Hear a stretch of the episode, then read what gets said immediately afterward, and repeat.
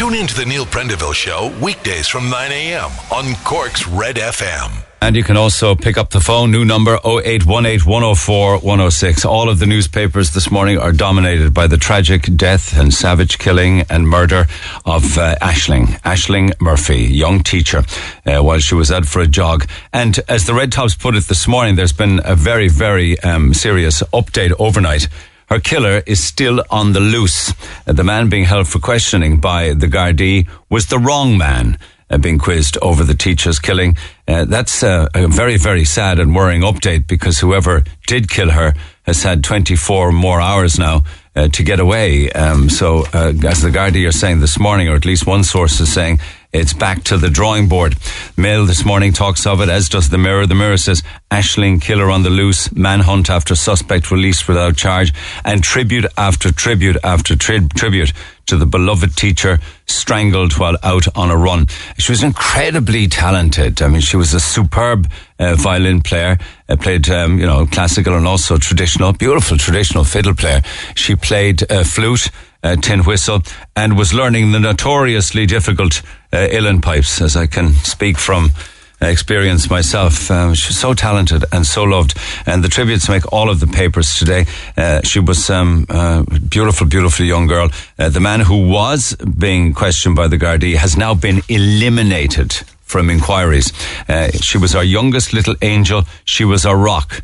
That's a headline uh, from her parents in this morning's Irish Independent. And so many beautiful photographs. There's a lovely photograph in the papers this morning, beautiful photograph of Ashling with her entire family uh, on her graduation day. And just looking at her parents alone, they are beaming uh, with pride and joy at her achievement in college. And uh, off she went then to become a primary school teacher. Apparently the last thing she said every morning when she was going out the door, um, her mum was in the house, she said, "I love you, ma'am." And many of us can relate to that as our sons and daughters go about their business and go about their lives. Horror at brutal kin- killing, uh, says the Echo this morning. In fact, they quote uh, Mary Crilly from the Sexual Violence Centre in Cork in quite some detail. She says, "I just think it's heartbreaking. I wish, in a sense, there was a checklist where you could offer women, like, like say things like, you do A, B, C and D and you'll be safe." But she says that's no longer the case. So it's page after page, book of condolence after book of condolence, light and candlelight and vigil after vigil. And in Cork, there's a walk scheduled in memory of Ashling this Saturday, tomorrow at half past nine at the Atlantic Pond and Porky Queeve. This is half nine in the morning tomorrow. Uh, then at two o'clock, uh, Rosa Cork will hold a standout uh, outside Brown Thomas on Patrick Street, and good luck to them uh, on both of those. So that's the story from this morning's Echo. Where where do I stop on this? Because it literally dominates all of the newspapers, time after time after time. Uh, women victims of, uh, uh, in in this case and in way too many others, murder. thirteen percent of women who are murdered are murdered by strangers that they just do not know. Ashling should have been safe. She should have made it home, is the quote. And a very heavy-hitting uh, and powerful article uh, from Liz Dunphy in The Examiner. She went to Tullamore, Tullamore, and she says those that knew her described her as kind, beautiful, fiercely talented, an all-rounder who was popular, a brilliant musician, a keen camogie player. She jogged on that canal to keep up her training, like many people do every day. And she goes in then to talk to many of the locals and residents in the area. So the figure of two hundred forty-four needs to be, um, you know, burned into all of our brains, because two hundred forty-four women died violently in Ireland since nineteen ninety-six. So it's very, very tragic. The Gardaí are, as we say, back uh, to the drawing board, as they said themselves, for the hunt for her killer. And we'll have to see what happens in the hours, days ahead. Um, in other news, lads, um, of course, oh, COVID dominates, as it does. Um, sadly, I suppose we'd prefer to have the COVID stories on the front page rather than the death of poor Ashling. But there you have it nonetheless. But it seems as if Stephen Donnelly is kind of half hinting now at this stage that the fact that half a million people a week are probably being infected with the virus will soon be at a stage of population immunity. It's kind of like the herd immunity of old.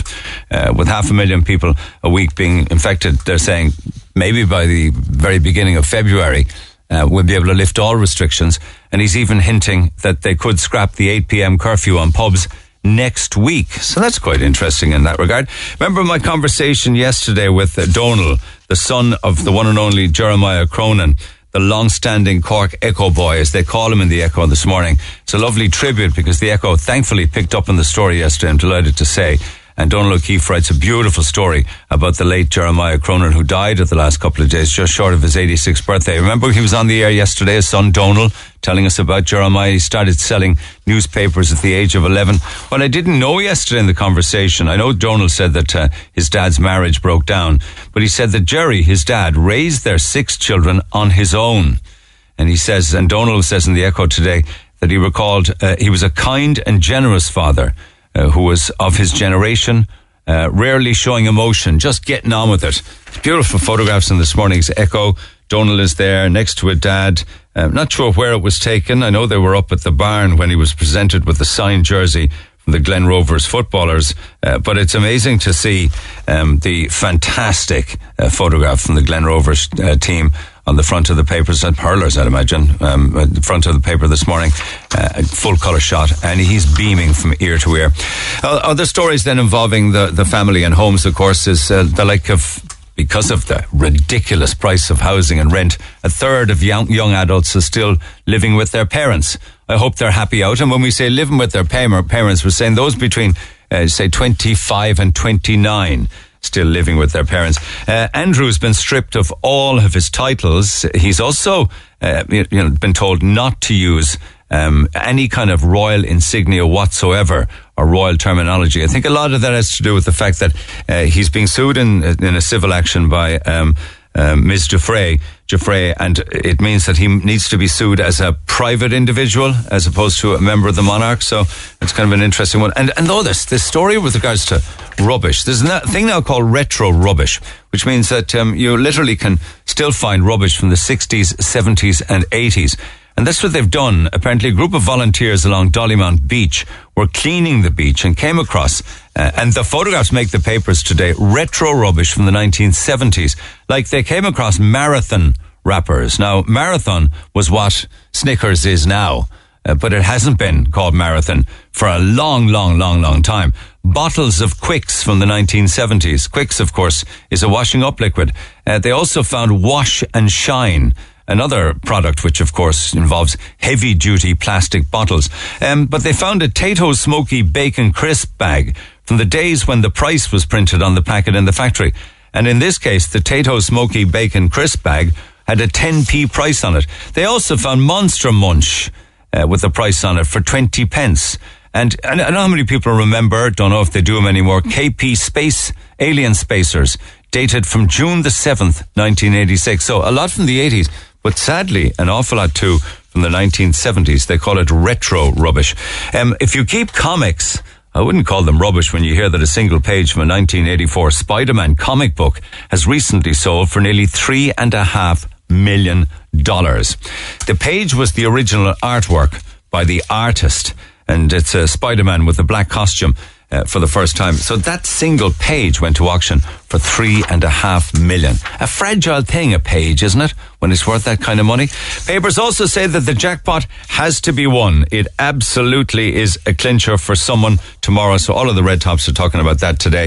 If you're not in, you can't win. And it's never too late, as we found out yesterday on air. Um, anyway, there's stories with regards to the, um, um, the, the stories with regards to the lotto need to end because it's rolled on for far too long at this stage, hasn't it? The Neil Prendeville Show. So, morning all. Um, Can I just say also that today, uh, Red F M, right across the day, are celebrating turning twenty years old this weekend. twenty years on the air. And with that in mind, we are giving away two hundred euro cash every day this week. Okay? Every single, sorry, every single hour today to celebrate turning twenty years old. So we're also playing, and the lads will play an awful lot more than me, but they're playing music from twenty years ago as well on the air right across the day today. But how do you win Uh, the two hundred euro. Well, you're gotta, they're number ones that I'm playing, and I'll be playing three different number ones across the morning. So the first one um, is, uh, and we're talking two thousand two, number ones from two thousand two. So for two hundred euro, a little later on this morning, when you hear this song in its entirety, caller and ten wins on oh eight one eight, one oh four, one oh six. What's the song you're asking?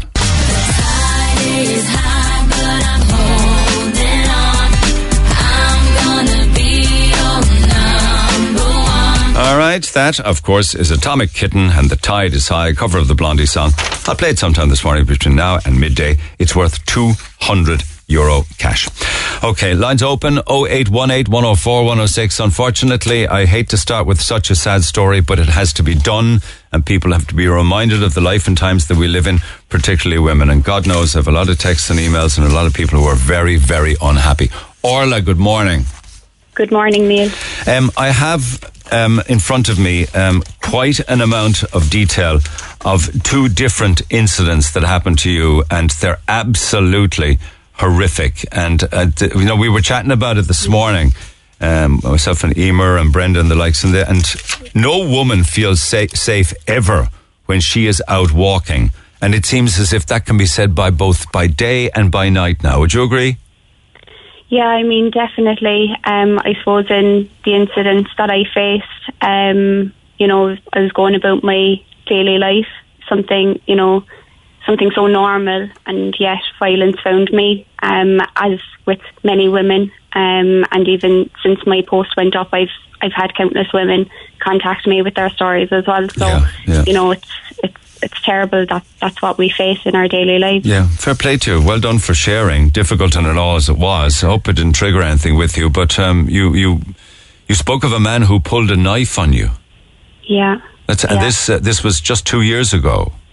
Yeah, so it would have been early twenty twenty. Um, and look, t- to be honest, Neil, I-, I don't want to get into the specifics. I'm happy um, to go anywhere you, know, you want perfect. to go and stay away from yeah. anywhere you want to stay. So I leave yeah. that totally up to you.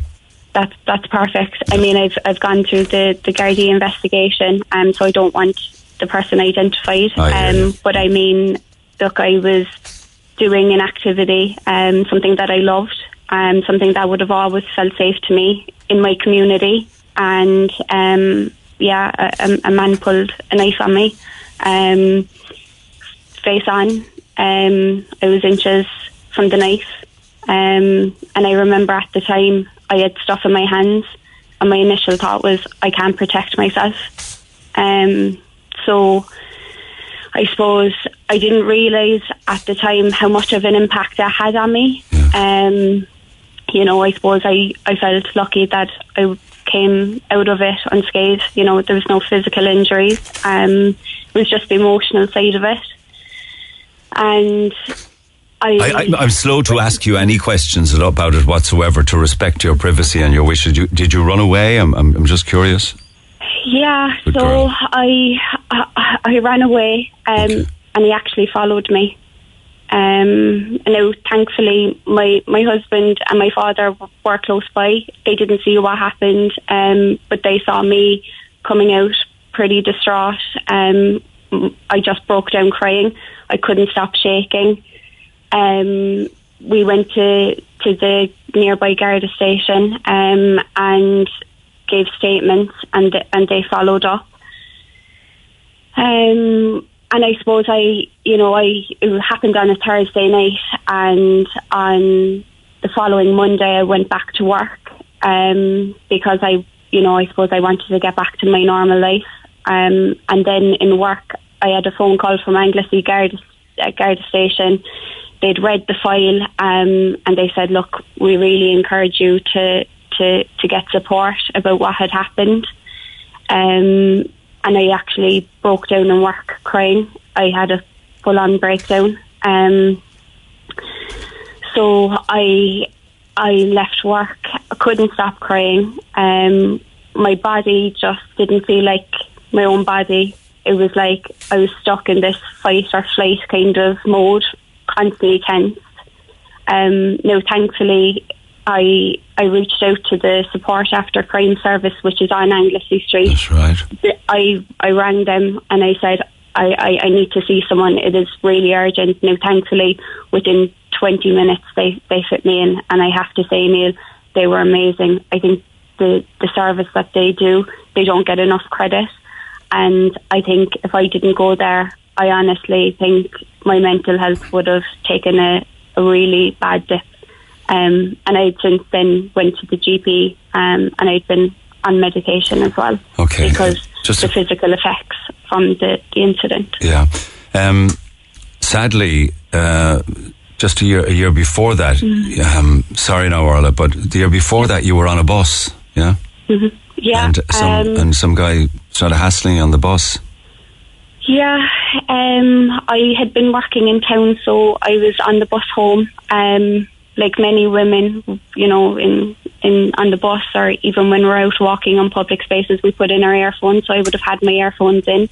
The bus was fairly busy, um, because it would have been in around that time, I think just after six, um, so people would have been coming home, go, go, going home from work, um, and initially he was behind me, um, but because I had my earphones in, I didn't really pay too much attention, but I could feel, you know, someone fairly close to me, behind me. Okay. He then sat next to me, um, started asking me my name, uh, where I was going. When I didn't return the attention he so badly wanted, he got aggressive. Now, I had asked him, please go away, please leave me alone, um, and that just made him more aggressive, to the point where he pushed up against me so hard that I slammed my head against the window.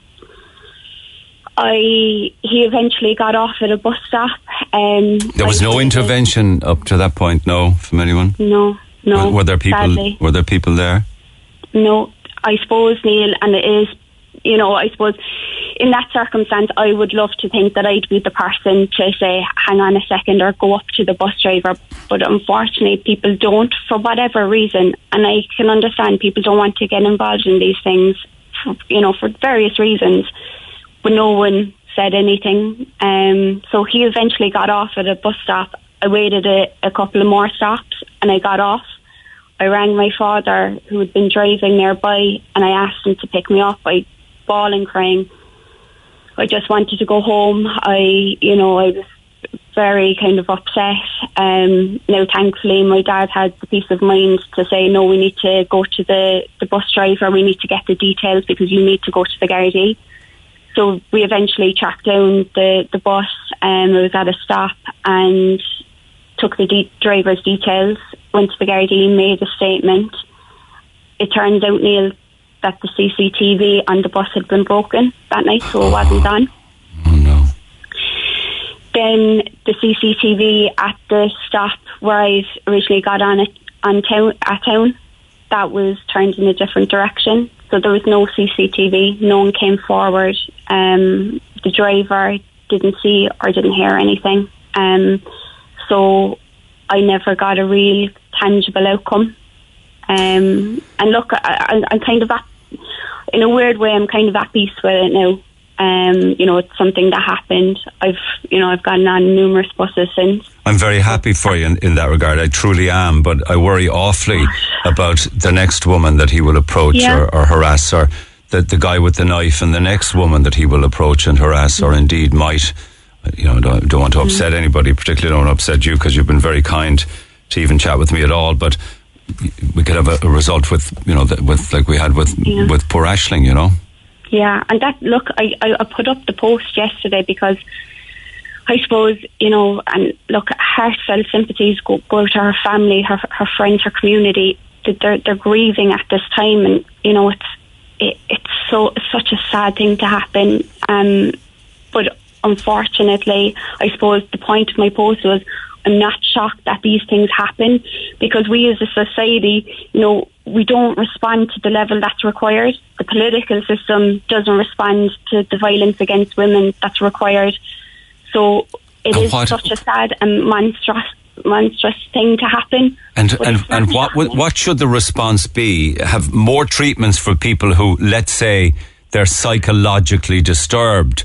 Is it, does it involve, say, reviewing bail? So uh, perhaps in the case where these individuals are known to Gardaí and have history, aren't out on bail? Um, is it faster court appearances? Is it stricter sentencing? I, I look, I don't have all the answers, yeah, but I mean, it, I, I suppose it, we need to stop it from getting to that stage in terms of the sentencing. Maybe it's a it's a cultural, it's a societal thing that, that needs to be addressed. I mean, look, one of the things, and I was doing a bit of research last night, is, you know, how how many um, domestic violence refuges we have. Um, you know, we're supposed to have four hundred ninety-eight ref- refuge spaces. Um, we currently have one hundred forty. So, like, if that that's so, that's an indicator on how the political system responds to violence against women. That's right. Yeah. Like, there you have it. I mean, and just another one as well, which like is completely shocking. Between September and December twenty twenty, eight hundred eight requests for refuge went unmet. Okay. And does that so, mean in all those cases they stayed in places of danger? More, m- more often than not, they do. Yeah. So where do you go from there? You I know, know, and I know. And it's unfortunate. Look, it takes like the reality is women are fed up because I suppose it takes something like what happened to Ashling for, you know, people to sit up and recognise that these are the things that we're living with day in day. And also not too far from where she lost her young life, mm-hmm. of course, so did Fiona Pender, and her case remains unsolved like many others. Yeah, exactly. And look, Neil, this is happening all the time. I mean, you know, Anna Creedle raped and murdered in twenty eighteen, aged fourteen. Mm-hmm. Nadine Lott attacked and murdered in twenty nineteen, aged thirty. Sarah Everard kidnapped, raped and murdered in twenty twenty-one, aged thirty-three, and now Ashling Murphy attacked and murdered in twenty twenty-two, aged twenty-three. In a public place, no. as you said in your beautiful post, with the sky of daytime over our head, in the middle of the day. Mm.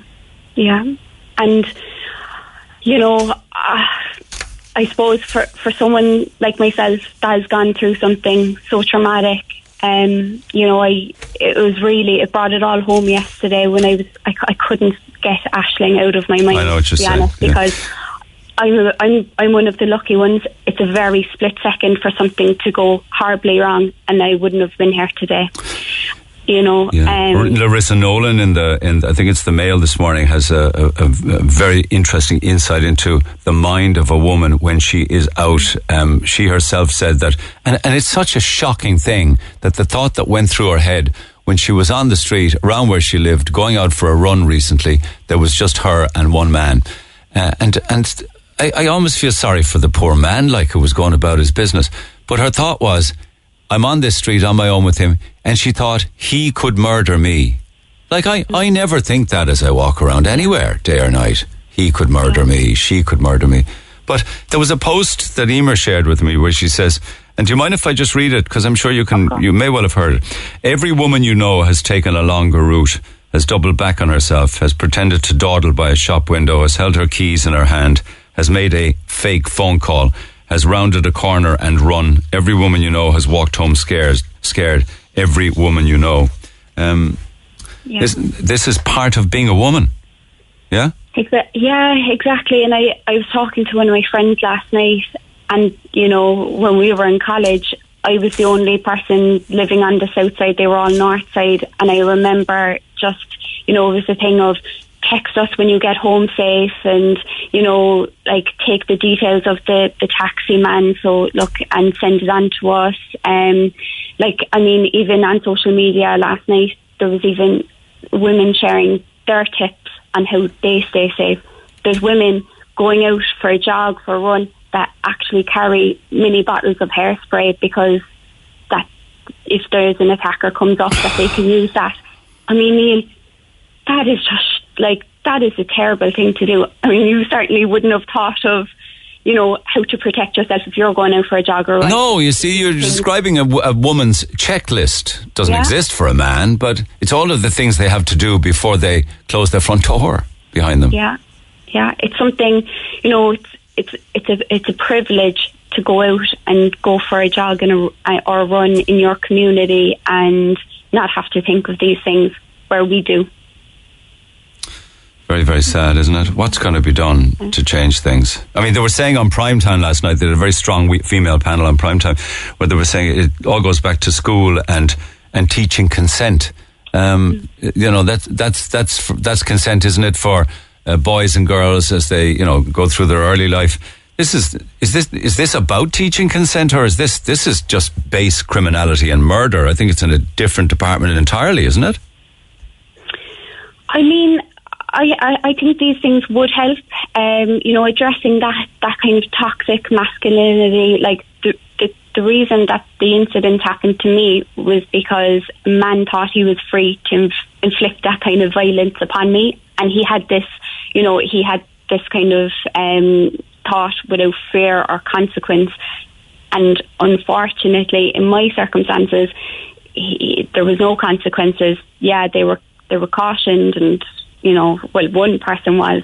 The other guy is still out out there, and I don't know whatever came about. You know, he, he could still be doing the exact same. And the thing. Caution was for the knife, was it? The knife guy. The caution was for the knife. Yes. Because I, I, I mean, I'm just parking your case one hundred percent. There are countries where anyone carrying a knife in, in public, it's an automatic jail sentence because you have no reason to have a knife in public whatsoever. You know, it's not as if you, like you can you can't come up with an excuse that would allow you to have a six-inch blade or whatever the case may be. But you were you on, you were you must have been on. I mean, I won't even go into it. Don't answer if you don't want to. But you must have been very upset with the caution, were you? Um. I mean, given the circumstances of the incident itself, I, I was upset because, I mean, the, the absolute trauma that I faced, I, I actually don't think I could put into words how I felt, how I still feel. I mean, yesterday was the first time in two years that I spoke to someone, and to be fair, it was Donal O'Keefe from the Echo that, that reached out to me, and we had a conversation for twenty minutes, and afterwards, I, I actually was shaking. It was the first time in two years that, and I, this sounds ter- terrible, but I, I actually wanted to be kind of on medication again. I just felt my body was having the same reaction to the trauma as it did back in two years ago. So, I mean, that, that person will never know how I feel, how I felt when it happened. Um, so, I mean, yeah, in, in that case, I, I am, you know, hurt, and I suppose I, I do feel let down by the system. I mean, the you know, the individual Gardaí, they were amazing. There's one particular guard, and she, she really followed up, and she checked in on me, and I think she went above and beyond, you know, her call of duty. But unfortunately, it's the system that lets us down. Um, so I think system change really has to happen, um, and that comes from societal change, yeah. Political system. Everything needs to change, well. Including in yeah. your own case. Somebody correctly is pointing out there, and, I, and I'll let you go then, I promise. Somebody's pointing out there that, you know, why is it why is it the C C T V is always broken on the bus when mm-hmm. something has happened to people? Isn't it all about duty of care? It doesn't seem very important. But even the small things like that, you know, it's like the broken window. C C T V should always be working everywhere, shouldn't it? It should always yeah. be maintained. It is critical. It's like making sure that a defibrillator is always working. It's so important. one hundred percent. I mean, if the incident on the bus had had a nasty turn and I wasn't here today, my final moments wouldn't have been properly recorded okay. because yeah. no one came forward. The C C T V was, the C C T V was broken. Um... So, I mean, like, there you go, the Gardaí have limited kind of resources to work with as well. Yeah. So, I yeah. mean, the C C T V being on and, you know, working and pointed in the right direction, that's the basic, that that should happen. That's right. And and just finally, definitely finally then, an interesting text saying, Neil, remember, sometimes, you know, with nobody intervening on the bus in your case, mm-hmm. sometimes people, they say, are afraid to intervene in case it's a couple, it might be a domestic case, and they're just fighting in public, and that, that could be one of the reasons. I understand that. It's hard to read a situation sometimes, isn't it? Yeah, it is. And I mean, there was a... Like when I was on the bus and when the man was sitting next to me, I remember staring in front of me at the, the back of the head of a man and just willing him with all my might just to turn around and to say, stop, leave her alone, or just to say, you know, come down and sit with me or something. I just wanted someone to intervene, and that never happened. And look, you know, I don't I don't blame anyone on the bus. You know, sometimes they don't want to get involved because it could turn nasty. Something, you know, serious could oh, happen. I know, I know. But, you know, it's, it's, it's unfortunate. You couldn't get the words out for shock?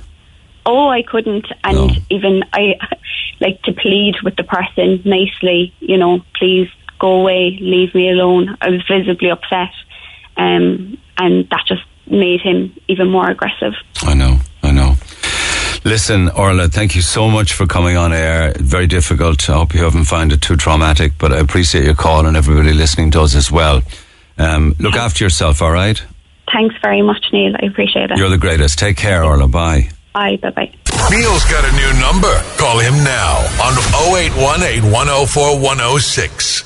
Yes, indeed, and you can text oh eight, uh, sorry, apologies, oh eight six eight, one oh four, one oh six. I'm just looking at texts coming in, and uh, it's amazing the amount of them. Uh, they're all hard reading, I can tell you that. I just wanted to text to let everyone know that women are terrified, be it in a car, on our own, at night, walking at any time of the day, going to an upstairs toilet in a restaurant. Imagine, uh, like just inside in a restaurant, standing up from your seat, you might be with friends, and walking to an upstairs toilet, and you're on alert. We are terrified. I'm forty-five years old, an educated mum of two. When I was thirteen, our local delivery milkman would drop milk to our home and take the opportunity to rub and grope me or my sister. When I was eighteen in college, a male friend, inverted commas, assaulted me. When I was twenty-two, on my way to college on a bus, I was rubbed up all the way to Cork, and the fear of God was in me all the way. For all the men uh, who women meet while walking, let me tell you that while we are walking towards you, we are terrified. We are planning our escape route. I'm so upset, but relieved that the magnitude is coming out. Please don't give my name or details. It's uh, to all the beautiful ladies, the mums, the daughters, stay safe. I mean, it's going over in my head all of the time, the constant state of alert um, for things that, say, I or a man uh, would just not think twice about.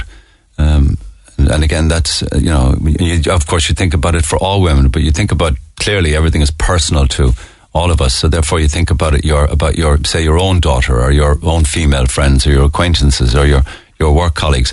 Uh, just commenting on the horrible murder of poor Ashling, my partner shares her location with me at all times on the Find My app on my iPhone.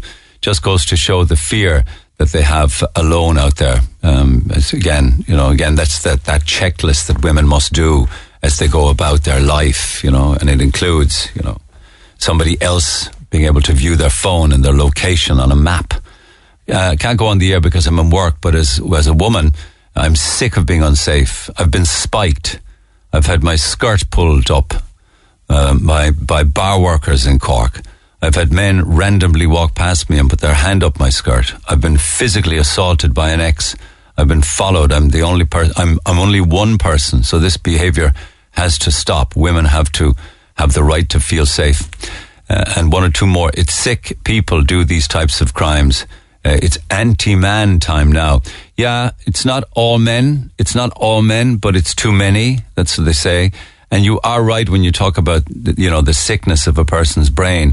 And and I don't know whether or not a lot of people who commit these crimes are psychologically disturbed or insane or whatever. I don't know how many of them are under the influence of very, very heavy narcotics where they are completely and utterly out of their head. I don't know how much that plays into it. Um, but and and then, of course, you hear way too often of, of uh, people who are out on bail. And this is not an issue for the Gardaí, of course. They're just following the laws that have been given to them. It's uh, it's it's and it's probably not even for the judicial uh, section, cause sector, because they, they can't change them. This is a matter for government, and less of the platitudes and the talking shops uh, and more action, really, um, with regards to getting... I mean, it's all about getting tougher, I suppose. You know, you hear all morning talking and about, you know, the things that could be done and, and should be done, but it's the women we need it's women we need to listen to. I'm telling you that. Uh, Councillor Fiona Ryan is with the Solidarity People Before Profit on Leaside, and I was telling you that there's going to be a standout this Saturday afternoon outside Brown Thomas. Fiona, good morning. Good morning, Neil. Thanks for having me no, on. It's my pleasure. Unfortunately, it's such a sad topic to be dealing with yet again. Uh, and just on on tomorrow, that's outside B T on Patrick Street. What time, Fiona? two p.m. There, there's actually two events on tomorrow, um, and I would encourage anyone to make either one of them. Um, there's our event that's on outside Brown Thomas, two p.m., but there's also um, a walk organised meeting, nine thirty a.m., outside the Atlantic Pond, yeah. which is a very popular running spot. I think it's a very poignant uh, place, I think, for people to, yes. to meet and mourn and obviously um, uh, come together on this. this okay, you know, really okay. So that's the, just clarifying that again. Atlantic Pond at half past nine, and um, that would be two o'clock then at, at Brown Thomas. Is is that for is that for women solely, or anybody who feels moved enough can go to either no, or both? Absolutely everyone, Neil, because I think what's crucial is while what we've seen is an outpouring of grief, um, like the messages you've just read out, but also online, over um, this just, just brutal um, and unnecessary death of a young woman in the prime of her life. Um, men have to be a part of this movement to challenge a culture that allows violence against women to be so prevalent, and why every woman has a story of some kind. And I think, um, you know, it can give comfort sometimes for, for men to think that to monster, I suppose, the, the, the individuals who who who are, are you know, uh, who perpetrate violence like this. But it's so common that it, it isn't monsters. It's your friends sometimes, you know. It's your family members. It's the people who you would never suspect in a day-to-day to be capable of violence or to be capable of coercive control. Um, and so I think that this is something that we encourage everyone to participate in. Yes, but More, you say it... it you, you say it. Okay, you're saying... And we, I know you are right when you say that um, if you do the maths on it, Uh, it would be eighty-seven percent of murders of women are by people they know, leaving thirteen percent of murders by of women by strangers. So that thirteen percent is enough for women to, as I've been hearing again this morning, be on constant alert when they're out.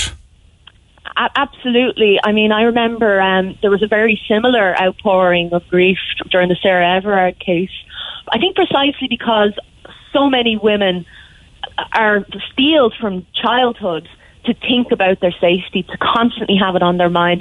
Um, I remember talking to my friend saying, my mother taught me how to hold a key between my fingers, you know. Did she? Um, if I needed to, to, to flee for whatever reason, I needed a weapon. And almost every single one of my friends said, oh, my mom taught me that too. Um, and I think it's just, um, it's what why people and why women get so angry when The, the direction of the conversation gets turned to where, again, to how women can protect ourselves. Because that's the thing we do. We go out during the day.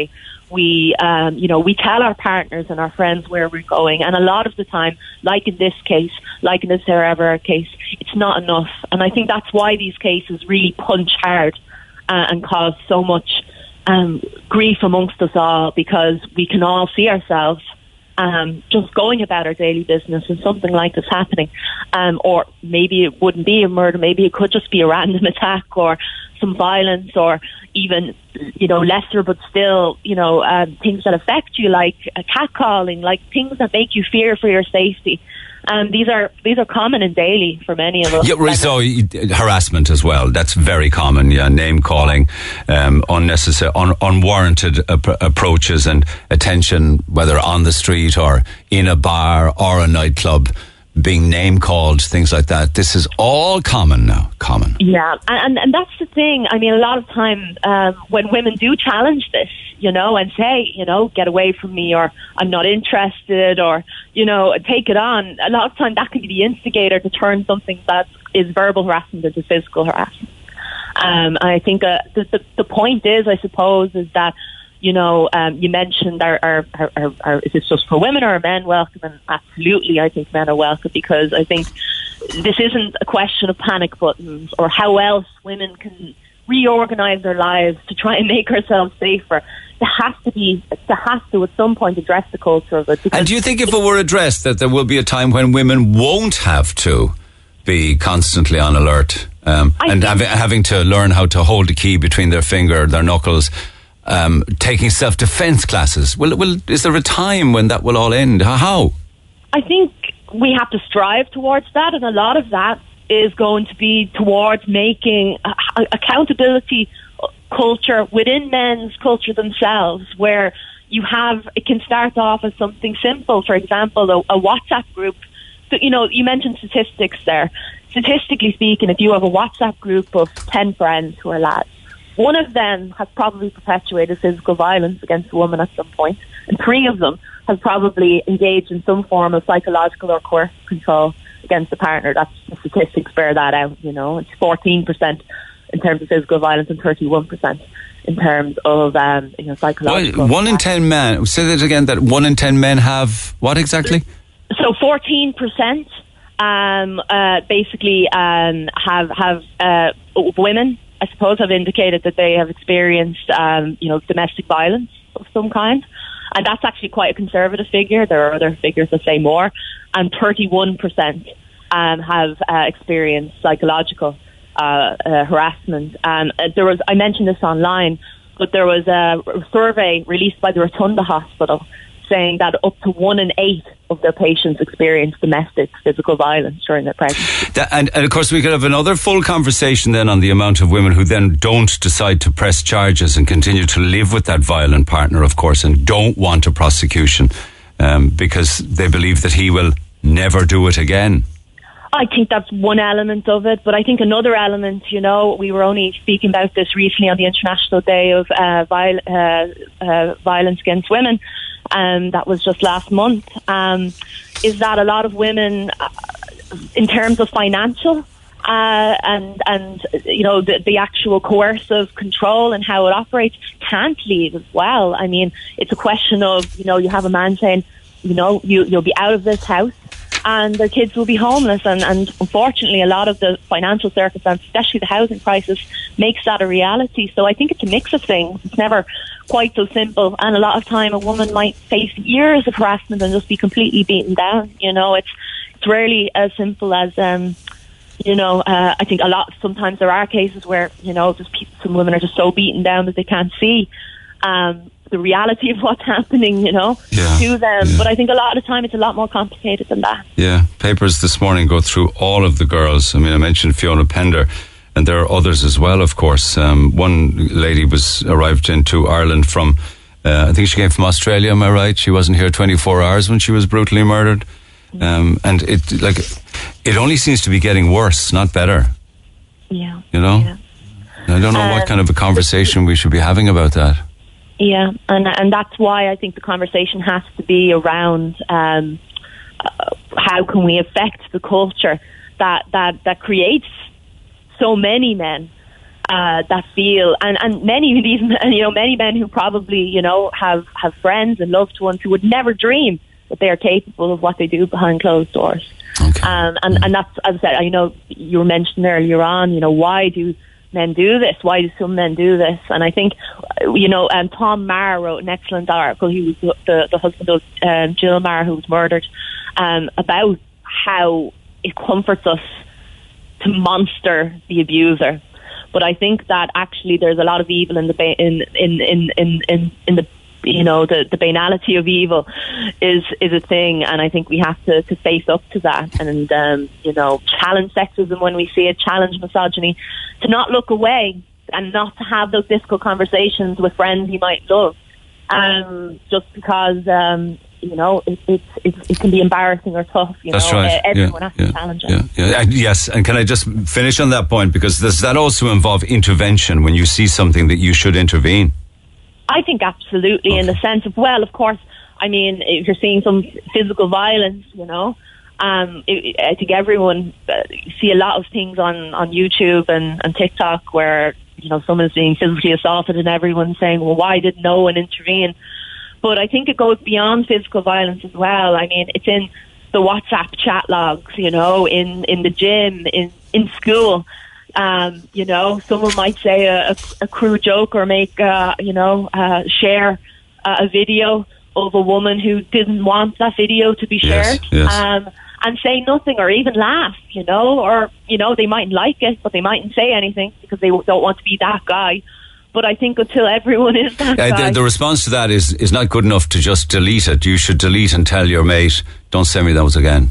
Exactly, yeah. Challenge it publicly, yeah. You know, I think that's what's important, or right. is an element of how we actually address the culture that okay. has made some men think that this is, is, is, is something they'll get away with. Okay, thank you, Councillor. Thanks for taking the call. Fiona Ryan has uh, two and is organising two um, different events tomorrow. One is at the Atlantic Pond at half past nine tomorrow morning, which is a solidarity walk in memory of Ashling Murphy, half past nine Atlantic Pond. And as I say, there is also uh, a standout at Brown Thomas on Patrick's Day tomorrow at two o'clock. I'm Lana O'Connor. Red F M News is first for local, national and international news. And you can stay up to date by tuning into our hourly news bulletins or by clicking on red f m dot i e. one oh four to one oh six Red F M. This is the Neil Prendeville Show. It certainly is. Happy twentieth birthday to Cork's Red F M. Never give up. All right. twenty years ago, Atomic Kitten added new life and a new twist to Blondie's The Tide Is High. And caller ten, when she heard it playing, was Emma Reardon from the Briery in Carrigaline. So congratulations to you, Emma. You probably didn't realise it when you woke up this morning that you were going to be two hundred euro cash richer uh, by ten in the morning, but you've just won two hundred euro cash, so well done. Right across the day today, we are playing every hour songs from two thousand two, number ones from two thousand two. Uh, when you hear it, and I'll do another one between now and eleven, it'll be Enrique Iglesias uh, and his song Heroes. And when you hear that, caller ten wins again. All right, so that's a little later on this morning. Right across there, we've got two grand in total, celebrating Cork's Red F M turning twenty years on air this weekend. Now, in other housekeeping business, it's also a Free Food Friday today. Why wouldn't it be? Friday wouldn't be the same without Oakfire Pizza vouchers. Uh, so for you guys, we have free food that'll feed up to fifteen of you. It's the big, large pizzas with the garlic breads and uh, potatoes, uh, dips, drinks, desserts. fifteen of you will be fed. They're the big, large ones, as I say. So text who you are and where you are to oh eight six eight, one oh four, one oh six. And if you're getting pizza this weekend, check out Oakfire Pizza, real wood-fired pizza in Clonakilty, Bandon, Princess Street, Gillaby Street and Douglas. So, text now, text oh eight six eight, one oh four, one oh six, who you are and where you are. And off we go with the shout-outs in about a quarter of an hour. And finally, Satori Clinic have given me these one hundred fifty euro vouchers every day this week. Two winners, not one, two winners. Uh, daily prize, and you can head down there for acupuncture or Uh, cupping, uh, moxibustion is another treatment down there, acupressure, loads of different therapies and skills there, so one hundred fifty euro voucher. So new you, new year, and again, there's something to do with new in the song titles or the artist. So three songs, please identify them when I open the phone line la- later in the correct order. So it's all got to do with new. Have a listen. Everybody loves him, don't they? And he's holding hands suddenly. Everything's right. I said, hey, turn me forever. Just turn me round. All right, I'll give those another spin between now and uh, midday, and then open the phone lines and call at ten and eleven win one hundred fifty euro vouchers for Satori Clinic at Langford Row. Back after the break. This is the Neil Prendeville Show. Tweet the show at Neil Red F M. one oh four to one oh six Red F M. Right, lads, the two hundred euro is gone. Um, Emma Reardon, as I say, won it at the Briery in Carrigaline, so congratulations. So stop calling for that, but I'll be doing it again in the next forty-five, fifty minutes, okay? You're listening out for, well, this is the song, okay? twenty years of Red F M, so number ones from two thousand two. This is the next one I'm going to be playing. I can be your hero, baby. I can kiss away. I love it, I love it, I love it, I really do. Uh, text oh eight six eight, one oh four, one oh six for all other business. Uh, there's, um, I mean, the story of Ashling Murphy's murder uh, has not just rocked and upset and angered and broke the hearts of Irish people, um, overseas as well. It's having the same effect on people. I was watching it online on different news feeds. It dominated uh, Sky News for a, a period yesterday. And uh, I'm told, I have a photograph in front of me here now because, you know, if you ever are on the tube in London, um, they have service information um, uh, posters.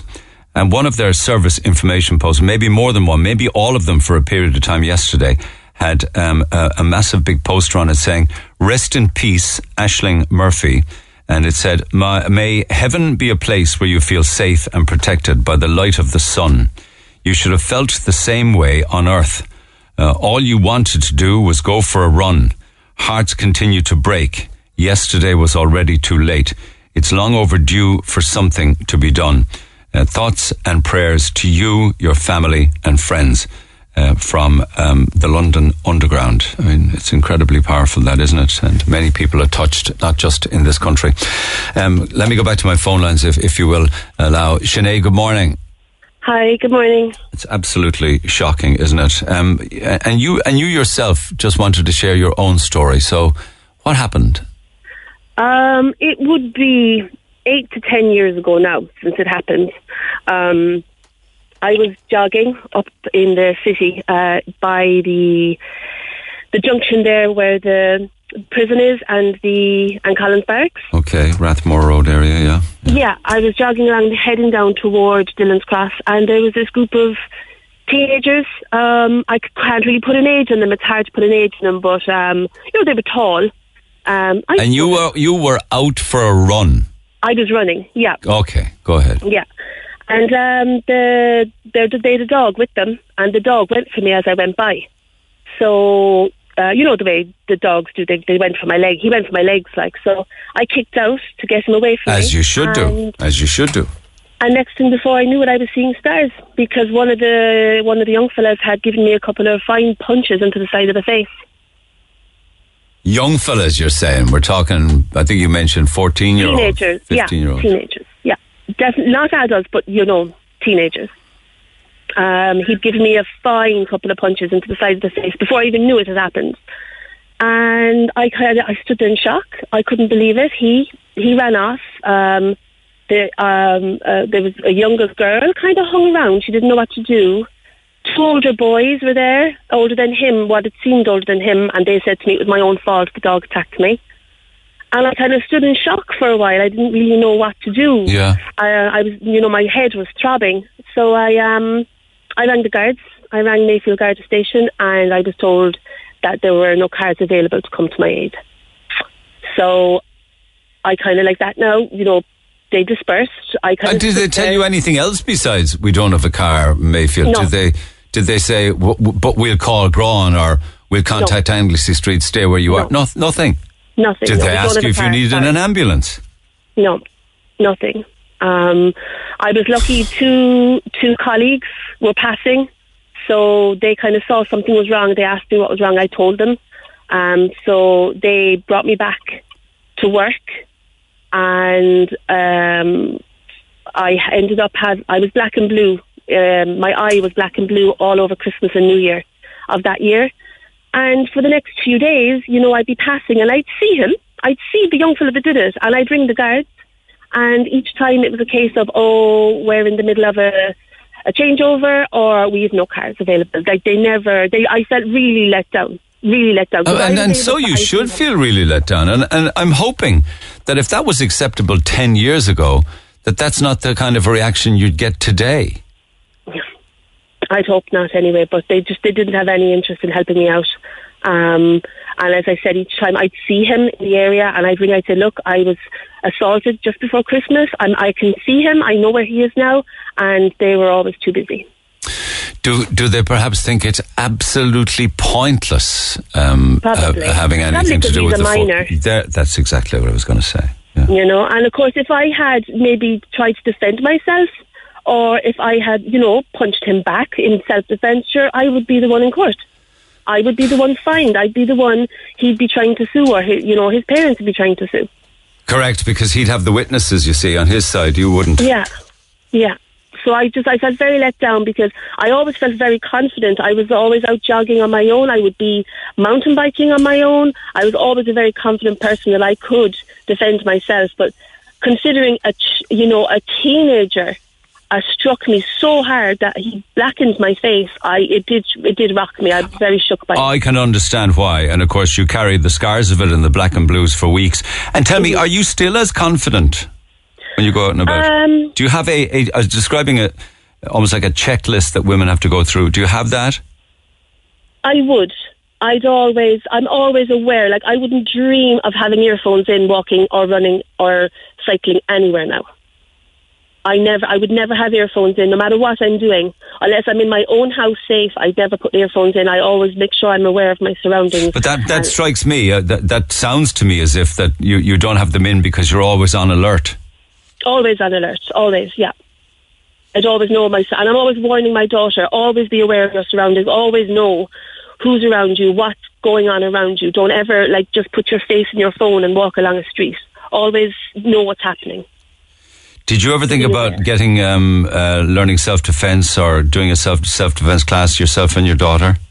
Um, I did taekwondo for years, but then I ended up with a knee, a knee injury, um, and I I have contemplated going back to some form of uh, boxing sickness type of a thing. It's awful to have to say that, but you know what I mean. Yeah, I understand. Yeah, no, I, I'm, uh, I'm a strong enough woman. I am. Um, but still, it, when it comes to somebody assaulting you like that, and you feel so helpless, no matter how strong a person you are, you will always, like mentally, you will always feel weak and yes, helpless. I know what you're saying, and that's why when you pick up the Gardaí, you want them to yeah, come to you your aid. You expect them to help, you expect them to be there, but they, you know, I know they have more important things to do, but at that time, for me, I was very, uh, I you know, I, I, I, just, I was kind of very shook, I, I understand. suppose. Yeah. Go and deal with yeah. Babby. Thank you so much for taking the Sorry. call. Have a, have a lovely weekend, Sinead. Mind yourself. Thank you, you too. Take Bye. care. Taking time taking time out of her busy day, uh, Mary Crilly, who's the director of the Sexual Violence Centre in Cork. Mary, good morning.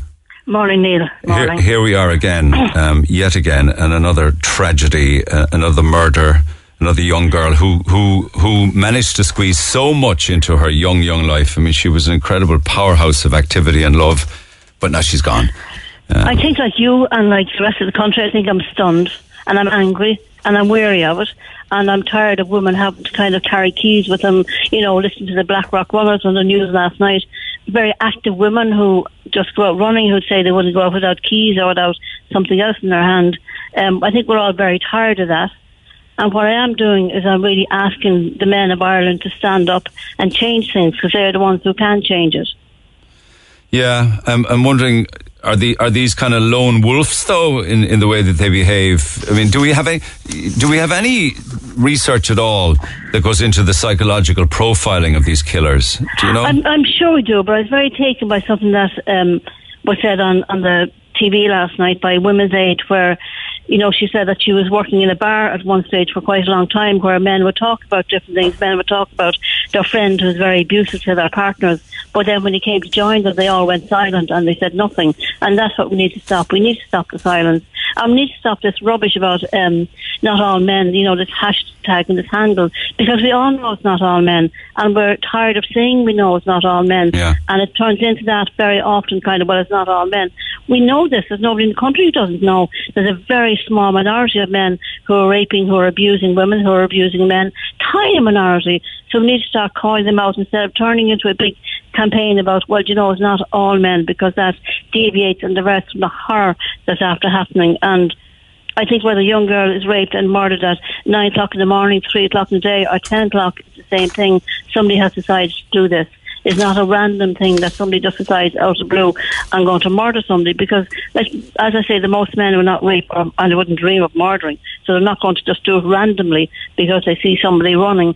And we need just to change the conversation. And, you know, I was very heartened this morning. I felt a bit tired coming in this morning, and um, I saw that a man had called in, a man in his forties or fifties with two very worn candles to give to us, because we're lighting candles on the steps of the centre here at half four. And, you know, that just gave me a lift.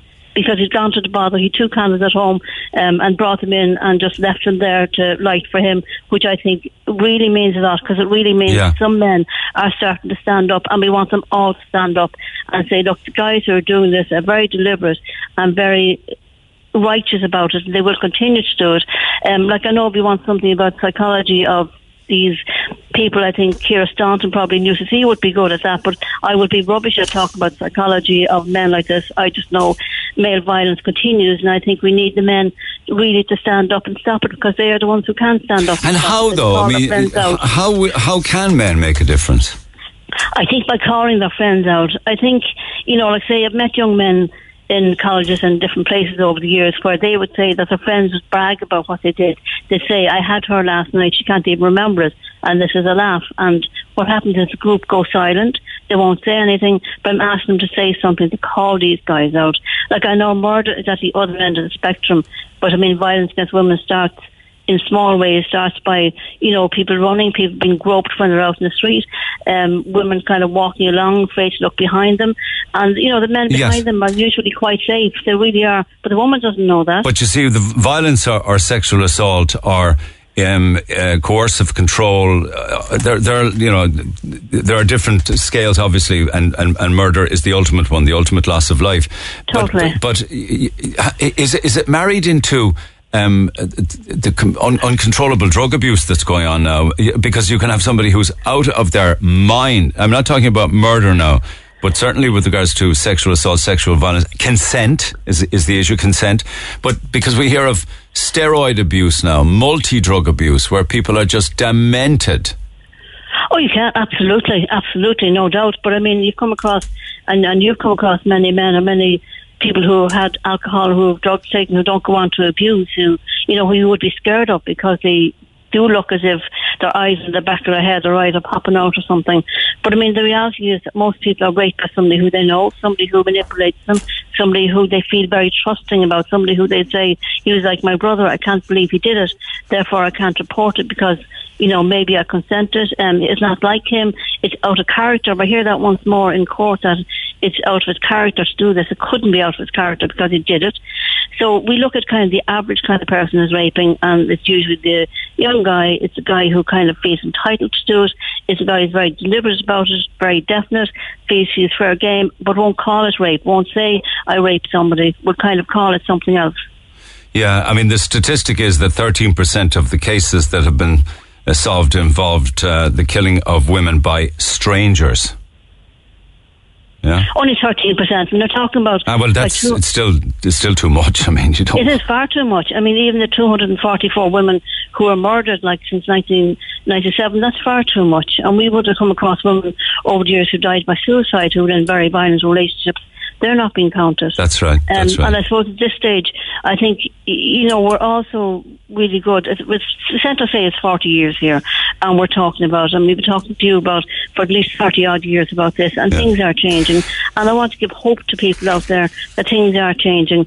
Whereas now it's time for the men to step up and really stand straight and say, I'm not having this, and really stand and confront their friends or people who they know are doing it, or to even talk more about it, have the conversation more about it, and not just about um, somebody who gets murdered during the day saying she did everything right.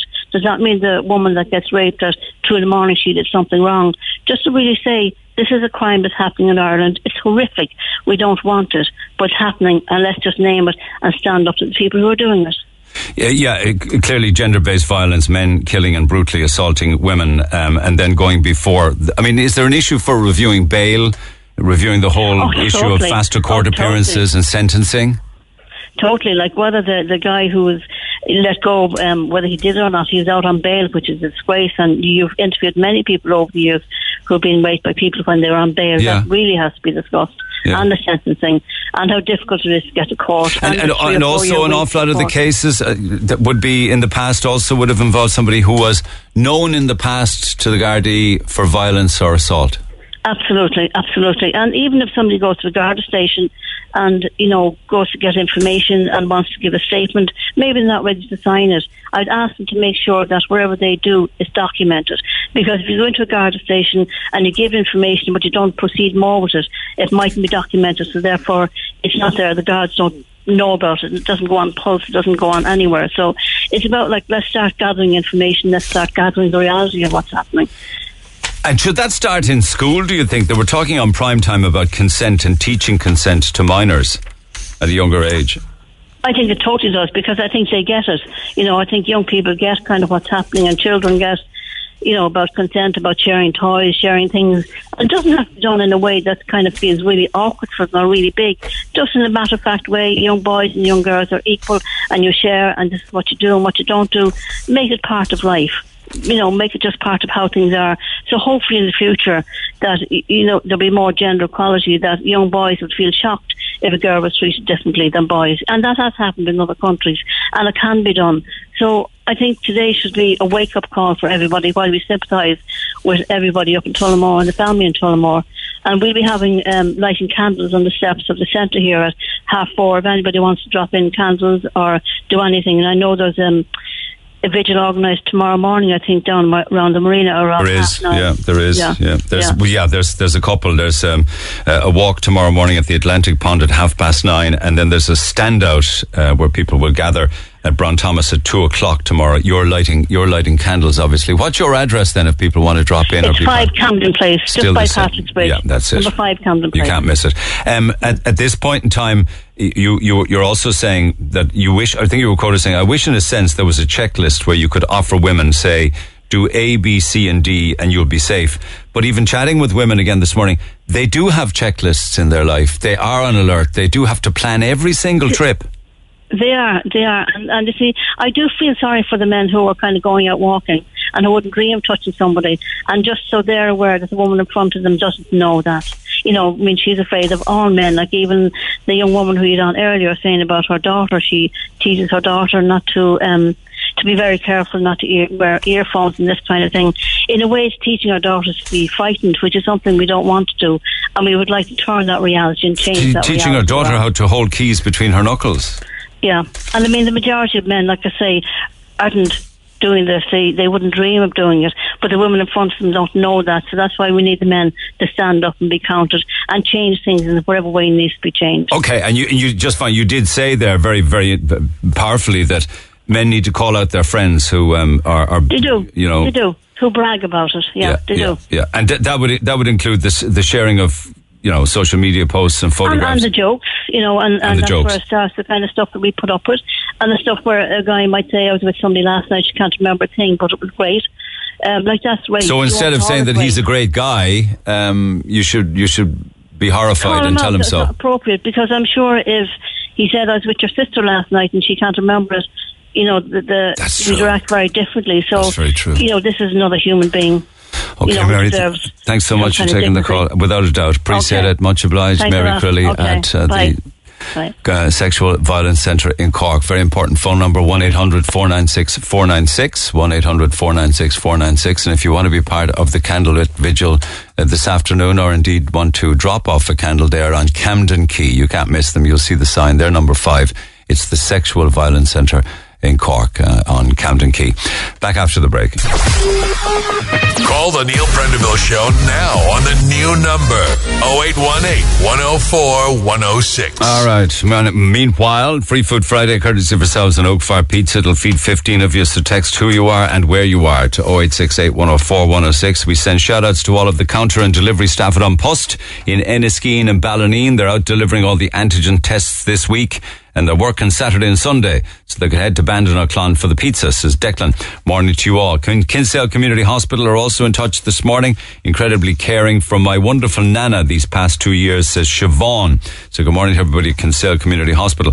Eurostyle in Cork, including uh, Rebecca, Cara, Carolyn, Emma, Leon, Ashling, Jade and Emma. Good morning to all of you working hard. Altonan International Moving and Storage are listening in Ovens. Happy twentieth birthday to Elaine Holmes in Boeing. She's listening. I'm a healthcare worker, says Pamela. I working, work for Marymount. It's my son's birthday today. We love Free Food Friday uh, pizza. Everybody at uh, Trevor Toolhar on Victoria Road. Hickey's Pharmacy in Castle West Shopping Centre in Ballincollig.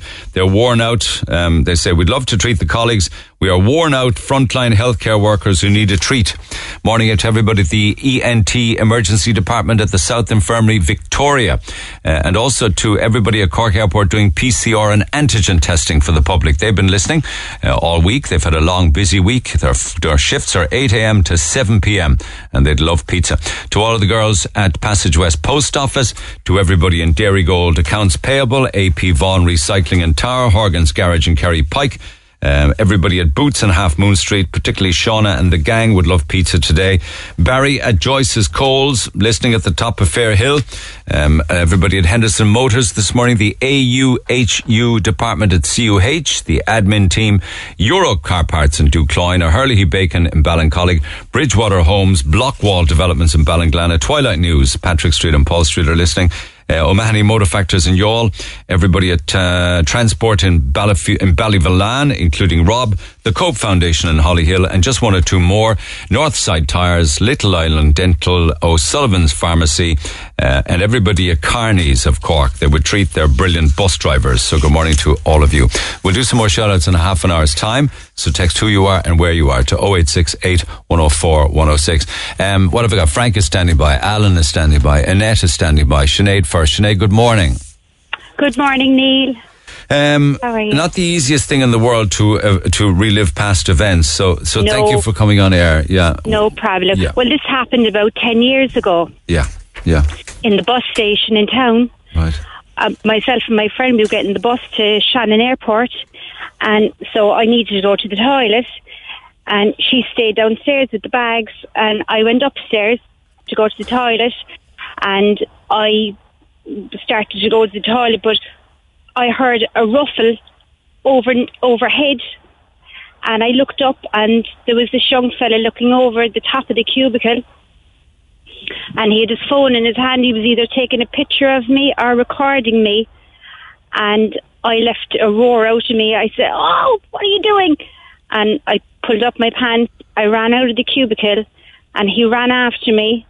And I don't know, do you know that, you know, at the top of the stairs you have to put in money? Yes. To uh, let the barrier has yeah. to go around. Yeah. So there's I no way in if you if you don't do that, is there? Well, he jumped it. You can jump it, okay. Thank I, you. I went up. I'm so small. I was. I'm only five foot, so I was able to go under it. So he jumped it like a horse, and he chased me right down like a spiral staircase. You know, it's, it continues going down and down, and he chased me the whole way down. And he had his hand out. It was all on C C T V, and I was able to see it afterwards. And Wait. he was going to hit me over the head. What the heck mm. is going on there? What so happened when you got I down? Did you find your friend? Or down. What happened? Uh, good job I had flat shoes on me, because I would have been a goner.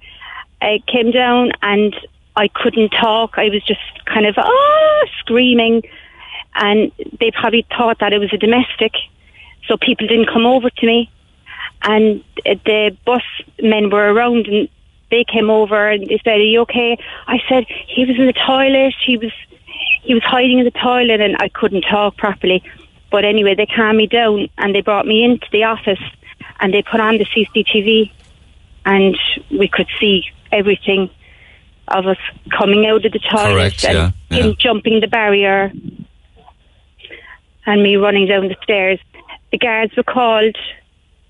And they said, when I come back from my holiday, go and give a statement. So I did. I went, I gave a statement, and nothing was done. Not much of a holiday, I'd say, Sinead. I know. You know, hard I to put that out of your head. Barely, oh, yeah. Oh, watching the C C T V, it was like watching a film. So I followed it up. I, I rang the guards, and I said, "There's nothing happening." I, You know, this was weeks later, and the Garda said, "Well, look, he's um, he's an, a respectable young man. He comes from a good home, and um, we're just going to leave it be, really." I said, "But that doesn't matter. You know, he, he he'll do the same to other people. God knows how long he was hiding in the toilets." That guy needs help.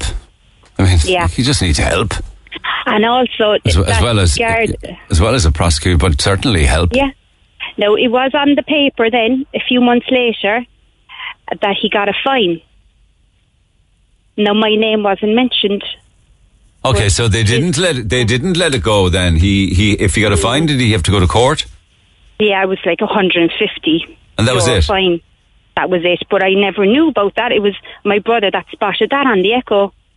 And you're sure that the fine was for your incident? Yeah, yeah. The girl in the bus station. Yeah, I still have the clipping at home. I kept it. But, it but do you think it was an eye? Do you think you were the only person this happened to in the bus station? No, not at all. Uh, it, uh, the Vanguard told me that it happened in McDonald's as well. He was taking pictures of young children over the top of the cubicle, going to the toilet, and he was caught for that. His phone was taken off him, and there was images on his phone, and nothing was done about that. Huh? That was ten years ago. Would that they, was ten years would they view ago. It very differently now, ten years later? I wonder, because mm. for me, that, that that's very, very worrying that you have a person mm. in society like that walking around doing yeah. those kind of things more than you know on a num- number of who knows how many times. You know. That's right. And he went in there to the bus station before work to do that. So he's over the top of the cubicle filming you. He's doing the same yeah. in, the, in in fast food outlets, filming yeah. filming children, and the only court appearance ended up with a with a one hundred fifty euro fine. Yeah, yeah, which right. I didn't know about until my brother said it to me. Yeah, so no, no, and no, he's still walking. He was young. He was only in his twenties. So, but he's not a minor. He's mm. he's an adult. No, he knows, yeah. he clearly knows right from wrong, unless, yeah. unless, for instance, this guy is psychologically disturbed. But that yeah. wasn't even looked into, was it? No, obviously not, because I, I tried to follow it up because I just didn't want it to happen to somebody else. Well, it did. It wasn't an isolated case, your one. Yeah, exactly. Yeah, but in McDonald's, nobody came forward. You see, the Bank Garda told me that, that no one. But I said, I'm coming forward now. But now we know, we know of, of um, yeah, you did come forward and you did all mm-hmm. the right things and you pushed and you pushed. And now we also know that, that the parents were bringing children into, in this case, unfortunately, mm-hmm. McDonald's. And there was a character filming, filming their children over the top of the cubicle. Yeah. Yeah. And he over the top. And so that's why parents bring their kids. I mean, you, you, certainly yeah. smallies, tiny toddlers, you always would have done that, but they're yeah, even vigilant yeah. now when their children go That's to the right. bathroom. Yeah. And um, sure, that, that boy is probably still out there doing oh whatever. Oh, my God. You know? Yeah. So I just wanted to, to tell you about that incident anyway, Neil. You're very kind. And Thank you for that. All I right. Appreciate Thank it. Thank you. Very, very Have disturbing. a good weekend. Okay, you Take too, care. Sinead. I Bye-bye. really mean that sincerely. Have a good weekend. Uh, you wonder whether or not Um, that kind of uh, reaction or, or response ten years ago, you would I would hope that it's very different now. You know that you know systems kick in differently. Uh, back after the break, text oh eight six eight, one oh four, one oh six. Actually, I tell you what, I'll talk to Annette and take a break then because she's been holding for quite a long time. Annette, good morning. Good morning. And, and I know that you're under pressure, so I appreciate that. Yeah, thank you. You want to talk about another vigil that's planned, yeah? Yeah, yeah. So I decided to uh, put together a vigil for Mallow Town tonight at seven o'clock. Okay. So we're going to meet in the um, little car park and walk from there out onto the park road and head up towards the top of the town and stop at Saint Mary's Church then. And we're going to leave our candles on the wall of the church or our tea lights, you know, um, just as just to create a memorial spot for Ashling, for people in the area. And, um, yeah, so we're just, you know, hoping that people will, will take the opportunity to show solidarity with Ashling and with her family and the, the most horrific yes. thing that they're going through now, yes. yeah. you know. And, um, yeah, so I've, the guards are going to be there to make sure that there's no issues, you know, with walking. Um, oh, listen, that'll be fine. You'll be fine. That'll be fine. They're there to help and look after you. Yeah, yeah, and the council are going to uh, make sure that there's no issues with the candles on the wall and that sort of stuff. You know? I know, yeah. The housekeeping. Seven o'clock at Lidl Car Park. Yeah. Uh, and walking yeah. to to the church, candles lit. Absolutely. Yeah. yeah. And, you know, Neil, just to mention as well, um, you were talking to Mary Crilly there about, you know, girls having Um, things in their hands, you know, to use as weapons if required. My daughter normally lives in Cork. She's in New York at the moment, but she has um, a thing in her keyring that looks like cat's ears, and it's like it's, her fingers go through what would be the eyes of the cat, and it's a metal object, and the ears then become a weapon, basically, if it's required. Sharp weapon, uh, is it? Well, I wouldn't say it's like two, like two pointy cat's ears. Oh, listen, I've no problem with that. I've no, I've no problem yeah. with that. You better believe and, it. Um, and wh- is that when she's in New York or when she's here or always? It's, it's when she's here. Well, I presume she's using it in New York. I presume she still has it so on. So it's her always in her hand, is it? It's always in her hand when she's out, yeah, when she's out on her own. Yeah, absolutely. And she lives in a house with three other girls, and each one of them also has something similar as well, along with all of her friends. There so is this no is more. This is more of the. This is more of the checklist that we hear about. It is. It is, yeah. There is no girl that I know of of Alicia's age uh, that doesn't have a weapon of some description. Every one of them do, every one of them has something in their hand, and in their hand at all times when they're out on their own, daylight or nighttime, it doesn't matter. And they talk of. I just listened to the girls talking because I had two of them here for Christmas dinner this year, and um, you know, and I just hear them talking about times when they're, you know, just walking along the street and it could be starting to become dusk. And this is in Cork City now, you know, it could be starting to become dusk. And as soon as that time changes, you know, from night, from day to going into nighttime, their their their senses are heightened straight away. They, they, they're on guard straight away. They don't automatically. They don't feel safe. Yeah. You know, yeah. And I mean, you know, you can imagine now there's a man walking down the street minding his own business. That's right. Nothing of it. Yeah. But like straight away the girls are like, okay, we'll stop, we'll take a phone call, we'll do something, we'll turn, we'll go down a different street. That man has no intention of touching them, but they don't know that, and they will change their path. Route. Yeah. To, yeah, to um, just to double back on them or go a different route just in case. And that is every day of the week. And that is what girls have to deal with all the time. It wasn't dusk, it wasn't dark for Ashling Murphy. It was it right in the middle of the day, it, four yeah, o'clock it, in the day, probably earlier. It, which is even scarier because that was a public place. That girl felt safe to go for a run. Running along the canal where other people yeah. would be. Where other people were probably walking against her, out walking their children, walking their dogs. She felt so safe to go out for a walk at yeah. four o'clock or out for her run yeah. that day. Yeah. And the sad reality is she was not safe. And the majority of our young girls out there are not safe. How would her pa- There's safe. a beautiful photograph of her in the papers this morning with her entire so family. Mother, father, and so big, big brother there as well, big baby yeah. smile on his face. And the photograph is of her graduation. Uh, how yeah, how would God. parents how would parents recover from that? Uh, you can't. You don't. Neil, nobody will recover from something like that. Never. How do you live parents, with it? Her parents will only forever now will only ever exist. They will get on with their life because they have other family to do so. But that, you know, the, the, the real you know the real meaning behind their life is gone. Not just because it was Ashling, it could have been any one of their children, but because one of your children has been so cruelly taken from you, you will never ever recover from that. And all they will ever do now is just carry on and just exist and carry on with life. I mean, I lost my baby at twenty-one weeks. She was stillborn. I carry on with life because I had other children. Yeah. And uh, totally different circumstances, obviously, for Ashling's parents. But the loss of a child... No, it's you, still mourning just, a loss. Yeah. You just still carry. You just still carry on.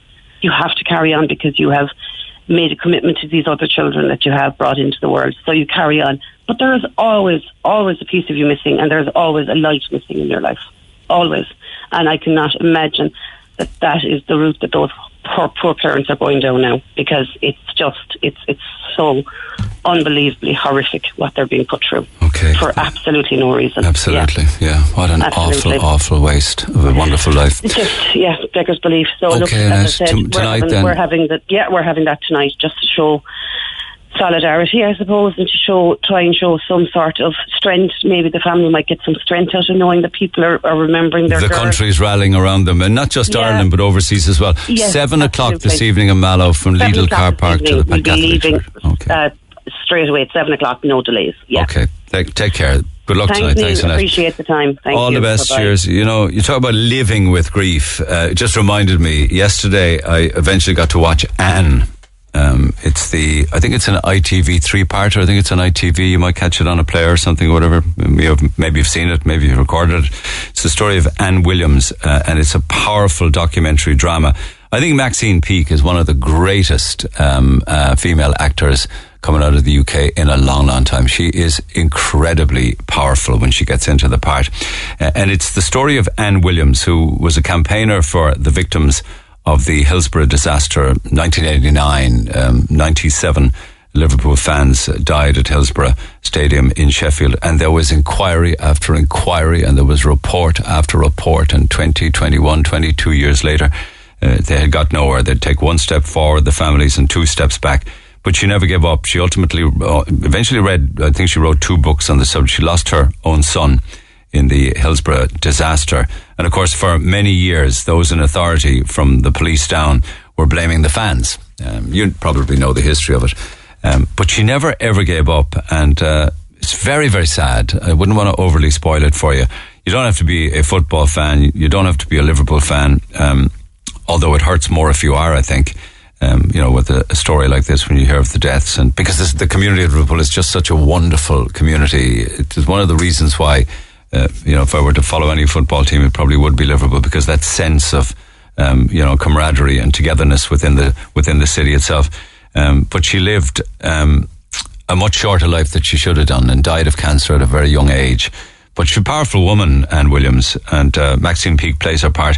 It's worth checking out over the weekend, that three-parter, if you're interested. Hey, it's Ciara. Tune in to Saturday Breakfast on Red F M from seven a.m. and wake up your weekend with music, chats and all that's happening in Cork. That's Saturday Breakfast on Red F M with me, Ciara Revens. It's just certainly the right song at the right time, uh, Enrique Iglesias and Hero, for a lot of different reasons. I know uh, it has to do with celebrating Cork's Red F M turning uh, twenty this weekend, but it's just a very powerful song in its own right. Um, and I tell you why. It's uh, a text that I got just... Um, exactly twenty years ago, my beautiful friend Nicola Sweeney was murdered in Rochestown in a violent attack. Uh, she was in her own home and she was only twenty. All this news of Ashling brings all of the heartache, break, all of the heartache back. Uh, we played Hero by Enrique Iglesias when her coffin was carried out of the church. I know you're playing it this morning. May we also remember Nicola Sweeney. Um, so thank you for that text, and I'm happy to oblige in that regard. Uh, we also, of course, are you know celebrating at the same time as we talk about the awful tragedy in Tullamore. The radio station turns twenty years old this weekend, and we're playing music from two thousand two. I want to congratulate Elaine Leahy from Meadow Park Road in Ballyvillan, uh, scooping two hundred euro cash on that song. So that's uh, that's nice for you, Elaine. Congratulations. New year, new number for Neil. oh eight one eight, one oh four, one oh six. Okay, and of course, Red F M turns twenty uh, this weekend. Back in two thousand two, it came on air. Very small beginnings, humble beginnings. But now Cork's Red F M, if it could speak, would probably say something like, "What do you think of me now?" twenty years later. So celebrating that this uh, weekend. And today, two hundred euro cash every single hour. We're playing tunes from two thousand two. We've already done Atomic Kitten. We've done Enrique Iglesias. So Elvis versus J X L. It's another one from two thousand two. So that's what you're listening out for, to win two hundred euro cash. Here's a snippet of it.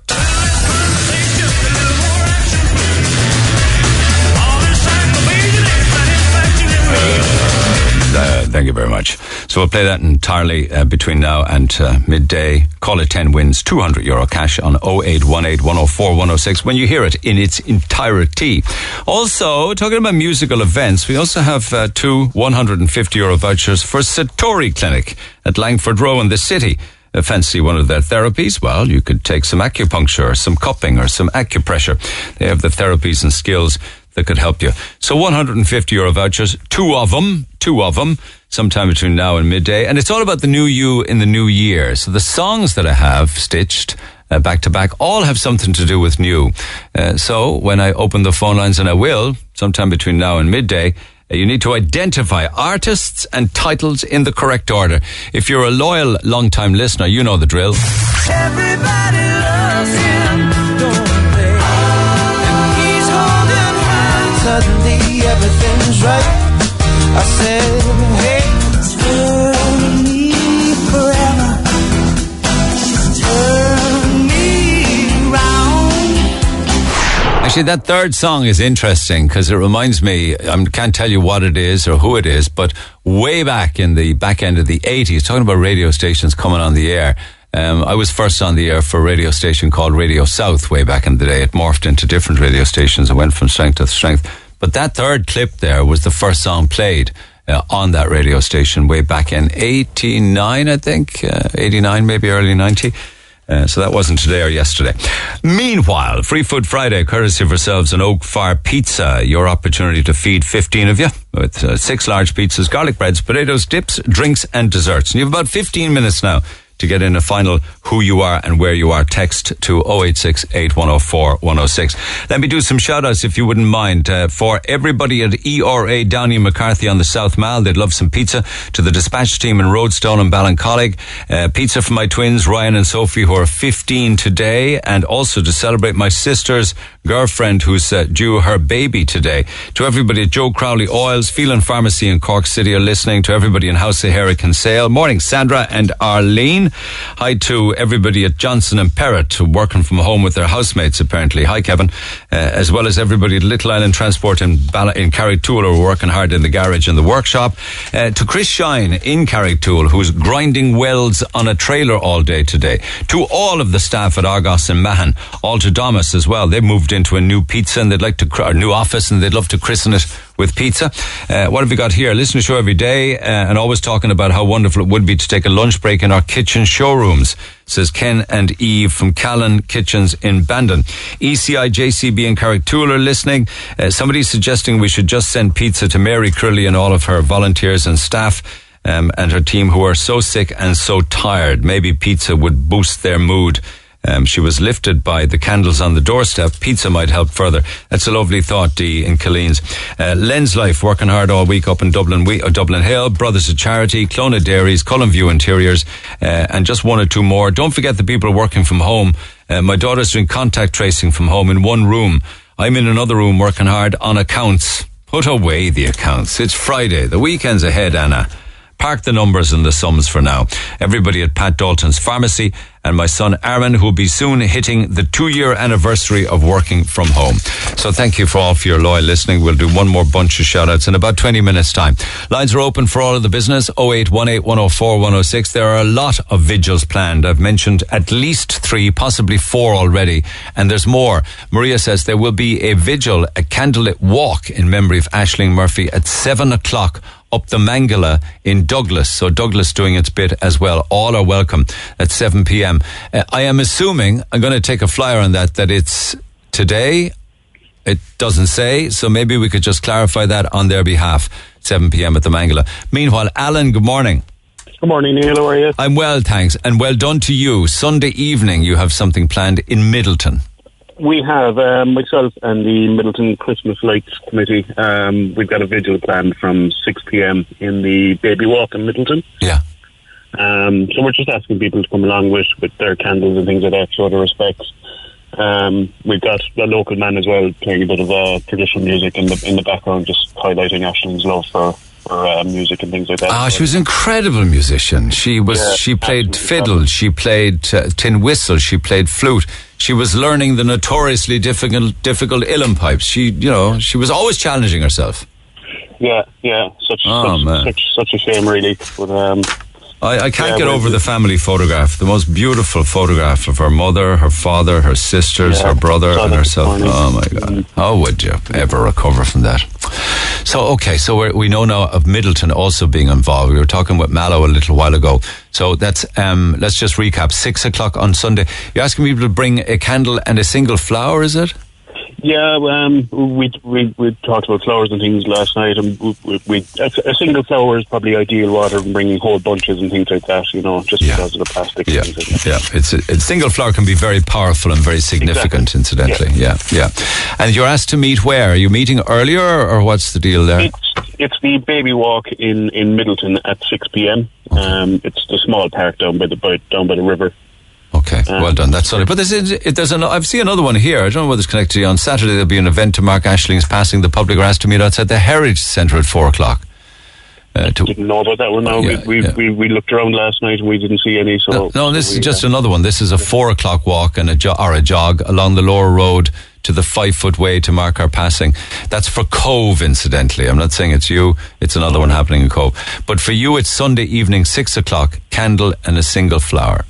Yeah, and the Baby Walk in Middleton. That's it. Yeah. Fair play to you. Nice one, Alan. Thank you so much. Everybody's on board. All of the towns, all of the villages, all over the country are doing something. Will it make any difference? Well, it certainly will pay our, our respects, of course, to Ashling and her beautiful, beautiful family. Thank you, Emer. The Douglas get-together and walk and vigil in the Mangla is tonight at seven o'clock, okay? Tonight in seven o'clock. So there's a lot going on. Uh, and I'd imagine there's no area that's being left out at this stage because we know of, of at least two in the city. And no, three actually happening in the city and many of the suburbs and satellite towns. Do you remember earlier on this morning I was talking about self-defense and people were telling me stories of how they defend themselves. Some carry weapons. They have a, you know, a checklist every time they go out, women. Others were saying that they got uh, self-defense courses either for themselves or their daughters.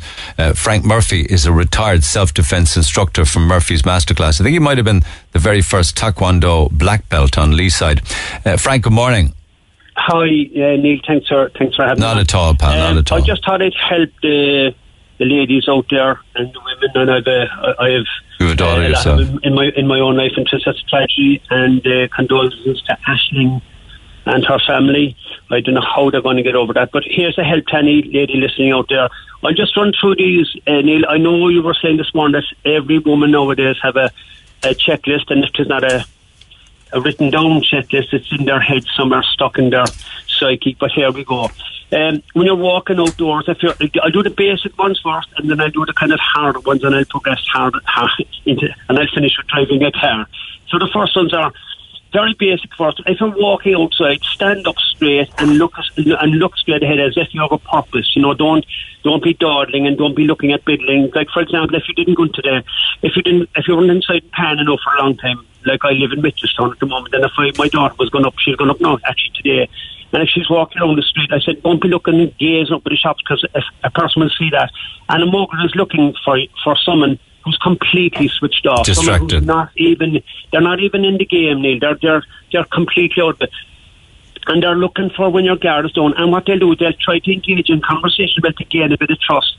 The minute your trust is down, bang, you're gone. So the first thing is, when you're walking outdoors, walk with a purpose. Get off the bus or get out of your car. And even if you don't have a purpose, walk as if you have one. That's the first thing. The other thing is, if you're talking to somebody, if somebody asks you a question, like they're very clever, um, like what they'll do is, apart from the usual one, like have you got a cigarette, have you got money from the hostel, you know, the, the usual, the usual guys.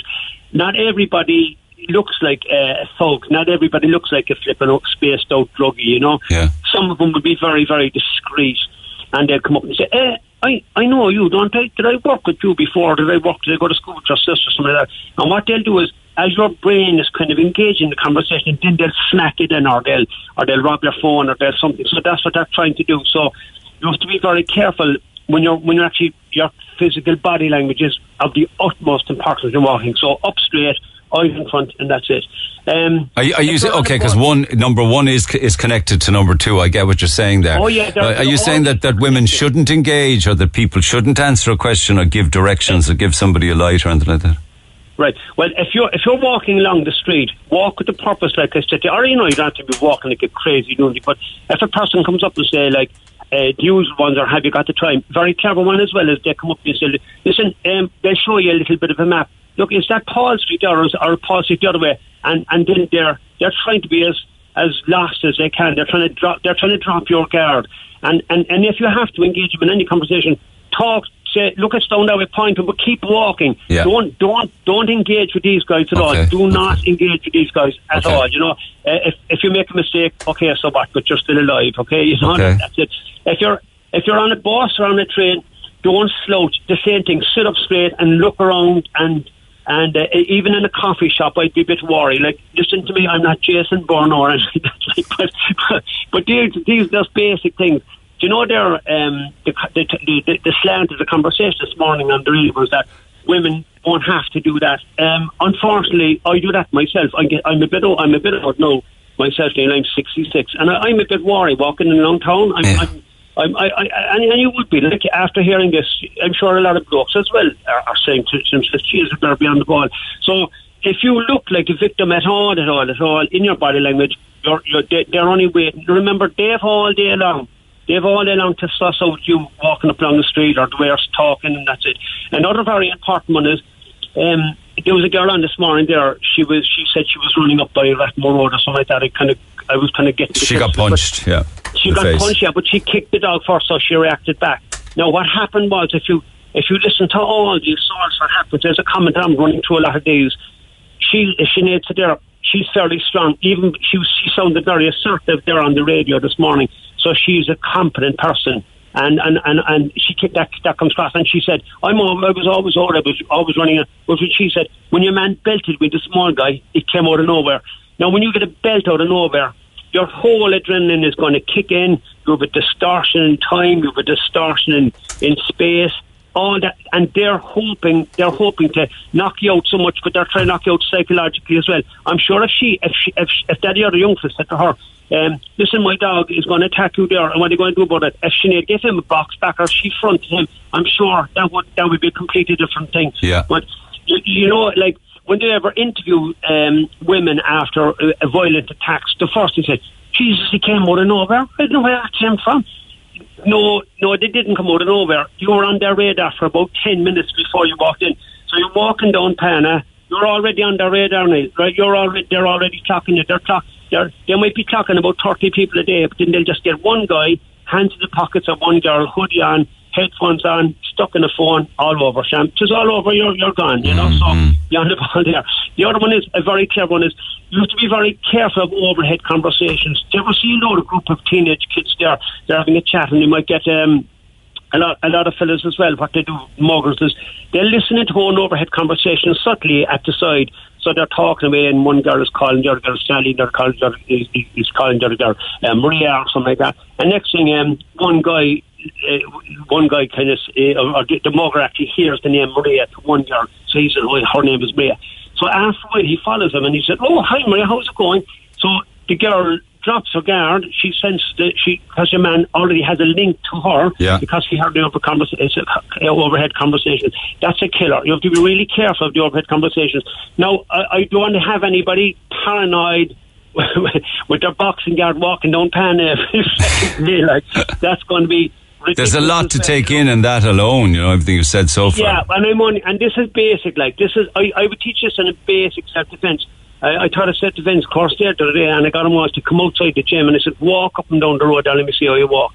And I said, okay, you're walking all wrong, you walk in. They thought I was stupid, and they'd be giggling, but like, it, it's self-defence really, you should have the attitude of it, it's like swimming. You know, I can swim because if I fell into a river, I could, I could, I'm not a race around, but I can swim myself, and do you know what I mean? Yeah. You know, and I can, I can drive a car, you, you, they're just, and th- these are basic stuff, these are basic stuff.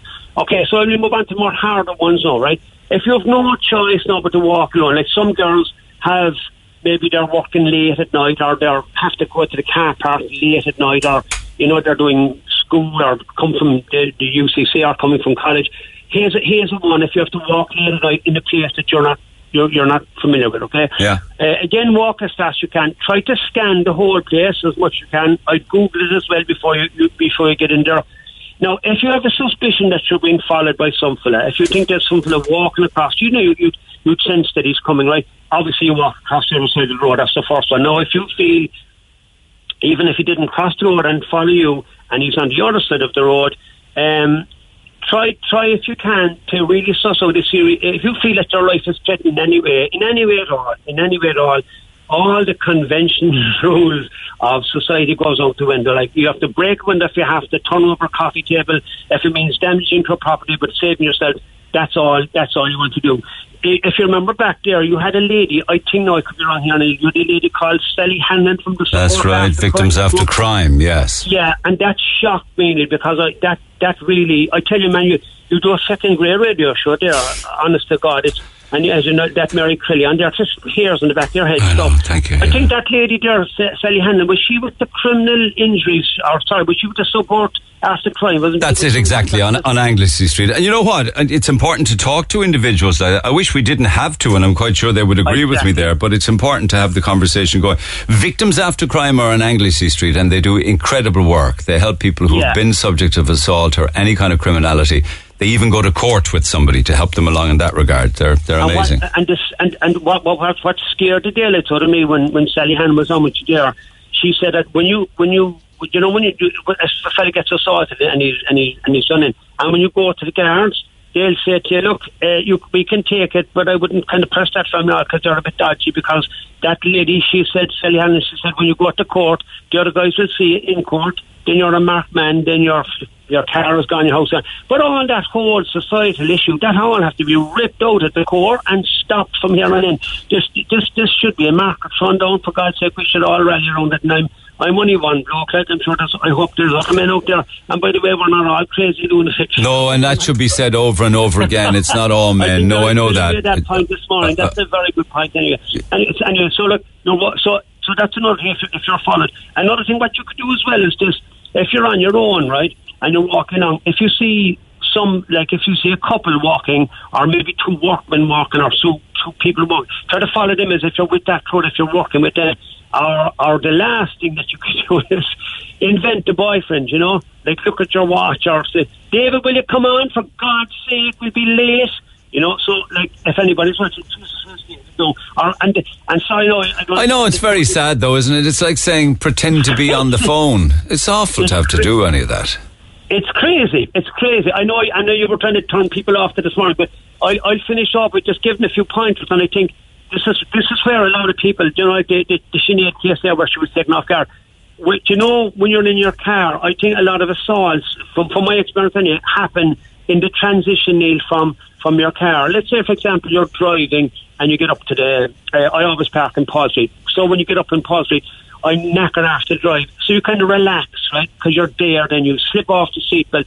That's when they're going to attack. Because they, if you're in if you're in your car and you get out, your guard is down, that's it. Um, so when you're getting from the car into the shopping centre, you could be you could be you could be approached there. That be very careful at that point there, and you can drop the guard then again when you're inside the shopping centre. So the chances are they'll have a hoodie and you won't see their face because there's clearly C C T V in all of those car parks. But you'd have a better chance if you were a little bit prepared. Y- yes, you're right, but at least I I prefer to be prepared and be dead. Do, do you know what I mean? Yeah. Um, yeah. And, and, the, and the opposite is coming when you're when you're finished your shopping. Here's another one. Like you see, I, like my wife does this all the time, and I flip and kill her for it, right? She, she, um, I she kill me for saying this. When we, when we get into the car, when you, and it's a natural thing to do. You know, you're finished shopping, right? And and you're you you have to put in the money into the into the into the into the slot machine for the car. By the way, have the correct change ready as well. Getting on trains and buses and and you know when you're getting in there, don't be opening your wallet and showing everybody how much you open your wallet. Well, that, that should be advice for everybody, anyway. Yeah. Yeah. yeah, that's common sense. Um, but you see, we don't do it. You see, we don't have the correct change ready. We forget these little things. Well, when you when you get in when you when you get into the car, you put the bags in the back of the boot or whatever, and then you get into the car. First thing is either on the phone or maybe check the radio. Not a bad mistake. They're, your your guard is down there again. That's when they're gonna. That's when they're gonna do it. And I'd also advise uh, women in particular when you're driving your car, try to go to the trouble of you know how. Pain the ass is to get a parking space down here something, especially in Cork, especially on Friday afternoons. Yeah, you get you get this kind of um, you, you have to you have to oh look here's a space and you drive straight in. If you can at all, reverse the car in if you're a woman, because if you can reverse the car in, at least when you get when you get out and you get into the car, excuse me, you're looking out in front of the car. Now that's a simple common sense as well. For how many do? Oh jeez, there's a spare place. Get it, get it, get there. Your man is leaving their lock. And then you hop in. I know, in, I know. You know, that's another simple thing. And, and another basic stuff, like like take, don't be having flashy things like, and, and, and I don't want to be sexist there, but don't be having pink jackets or pink or stuff inside the back of the car that indicates your, your own. Oh, well, listen, I, I, you're saying don't, don't, don't, but unfortunately that may well be a reality, but people should be able to, you know, and we need to create a society where it is possible. Like, yeah. it's it's not all men, as, as we say, but like Anna no. says, it's not all men, but it is always men. She says men need to change their mindsets, their attitudes, yeah. their anti-women banter. There was a hashtag trending last night, hashtag not all men, and she says that was really inappropriate given the fact that she was hashtag she was going for a run was also trending trending. She says all yeah. women have experienced fear. Why should women change, hide, not walk alone? It's men that need to do the changing. I mean, that's just yeah. one hundred percent and, and true. I, I'm, I, uh, I'm, I stand guilty there, Neil, because as a man, sometimes I part, I, part, I was partaking in some jokes like, oh, I get onto the in, in the tech one there we have we have the women's committee, you know, we have, uh, we have a women's committee as well. And I said to a guy only yesterday, I said, listen, if you're not careful, I grash up to the women's committee. And I said, I said shit, why no, am I saying that? Like, no, no, you should I, say that. You should we should be calling people out. Yeah, but no, but I said it. So I said to myself, why did I say it? Because it's the wrong thing to say. Like, I know, no, you, you, you have to watch it, all your P's and Q's, you have to be politically correct. But this is so sensitive, no, Neil, I think it's just a call to arms for everybody. If, if there's any other right. defence instructors out there, they should just... Um, I'm, I'm going to offer a lot of stuff free from here on in, because especially self-defence, it's just, it's trying to, trying, you have to try to get the conference back in, in, in, in Our Lady folk. I think that's the best thing to do, and I think you, you do a great show, and uh, congratulations to all the people who came on, and uh, said Brenda there, she's not, or it was an, it was an Orla there this morning, she yeah, came on. That's right. My God, it was another sh- shocking there. Shocking story. I, I, what I do there is, I've, I've shoved it, I've, for, for all these, what I just said there on, a, on an email. I Please do, yeah, and maybe we can share a lot of it, but a lot of, a lot, a lot of food for thought there for people, and I thank you for it, Frank. Take care. You're, you're welcome, you're welcome. Cheers. Okay, all right, all right there's, man, a guy who, there's a guy who knows his uh, knows his stuff and what he does. Um, very busy also, apparently, with regards to his own Taekwondo class, classes, Murphy's Masterclass. Lines open, you can text oh eight six eight, one oh four, one oh six, and people are. Here's another very interesting one, and right on the money. Uh, Neil, it's like older men or dads saying, you shouldn't wear this, you shouldn't wear that, you're asking for trouble going out in this or wearing that. It's the wrong attitude. It's women being blamed for men's behaviour. The older generation need to learn that it's not women's fault. It's men. Thank you for that. Keep those texts coming. Text oh eight six eight, one oh four, one oh six. Um, uh, can I just, I want to just take some time out because I got a text in to remind me, and thank you for it, Adele. Adele O'Keefe uh, is a twenty-year-old girl on Leaside, and she wrote a song last April, and it was very popular at the time due to the Sarah Everard case, um, and she has been back to remind me of that. She says the song is about sexual assault and the fear women have walking alone. She said, I'd love if I could hear it uh, if I'd love if it could be heard by more people, because it's always sadly very relevant. Uh, thanks very much. Thank you for getting back in touch, Adele. You're absolutely right. The track she wrote and recorded is called To Go Home. Neil's got a new number. Call him now on oh eight one eight, one oh four, one oh six. Everybody loves him, don't they? And he's holding hands. Suddenly everything's right. I said, hey, turn me forever. Just turn me round. You know the drill. Three, uh, sorry, two one hundred fifty euro vouchers for Satori Clinic right now. Pick up the phone, get dialing, call us ten and eleven on oh eight one eight, one oh four, one oh six. Last batch of shout-outs for our Free Food Friday. fifteen of you will be fed with the biggest pizzas you've ever seen from Oakfire Pizza and all of the sides. Good morning to everybody at Trigon Hotels, the Cork International Hotel, Cork Airport Hotel, and the Metroville. Love pizza and they love delicious Oakfire Pizza. To all the staff at Shirley's Beauty and Laser Clinic in Glanmire after a very busy start Uh, to the new year because of all of the vouchers over Christmas, I suppose. Kilsaran Quarries and Ovens. Morning, I started a new job here this week and I'd love to share with the company, says Shelley. Amari Ireland on Tramore Road, Lisnabrin Engineering in Mitchelstown, H S S Hire working uh, Harden Tivoli this morning, H S S. Uh, Alan Bailey Carpentry Services in Carricknavar working Harden Churchfield at the moment. Just a few more. First Steps Montessori and Bishopstown, Horgan's Garage and Kerry Pike are listening. F G, F G W Motors in Middleton, the D P T Depot in Dunmanway are busy. Joe's Edge Hair Salon in Blarney, Cork Distribution Little Island, the Book Station in Douglas, Murnan and O'Shea working very hard in the old Mallow Road. Uh, morning to them all. Built my house actually. Paul Keane slaving away at Glen Glenon uh, Brothers in Farron Street in Fermoy. So that's the end of the shout outs for today. We'll pick a winner in about five minutes time, and then you will win uh, vouchers and go pick up the pizzas yourself then at whatever location from Oakfire Pizza that works best best for you. Okay, so that's in about five minutes time. Okay, I'm going to do as much as I can in the time that's allotted to me. Brendan is standing by. Um, just with regards to uh, the topic we've been dealing with this morning, tragic and all as it is, the murder of Ashling. Uh, Una, good morning. Let me just see if I got my phone. Sorry, there hello? You are. You were there all the time. Sorry. Good morning. Okay, mm-hmm. just um, just explain to me what you observed or came across. Well, I know. I'm just saying. Last night, uh, my my little girl, she's ten. Her uh, Google account is linked to mine, and I was just doing looking up my searches, and I saw this. Uh, search. That's a good um, idea that her Google is linked to yours. Well done on that, yeah. Oh, yeah, yeah, yeah. And I see everything. But um, so I just saw this um, search and it said, that's what she said. And I was like, what's that? Because normally, you know, I'd be looking, she'd be doing Roblox or something, you know, to do with what are her hobbies and things like that. And I just tapped it in and it said, um, sexual in, innuendo meme that's uh, very popular at the moment, and it's linked to some sort of innuendos in The Office. You know the program The Office? Oh, I'm starting to understand. Is it like, ah, uh, yeah, that's not what she said last night kind of thing, is it? Well, it's actually, that's what she said. Yeah. Is the is the kind of... Is it, but am I reading it right? Are you getting the same vibe yes. about that as I am? Yeah. Yes. Yeah. And that's why I kind of, you know, went further into it then, and, and, and I just, you know, I read a bit about about it then, and I just called her in and I asked her what it was about.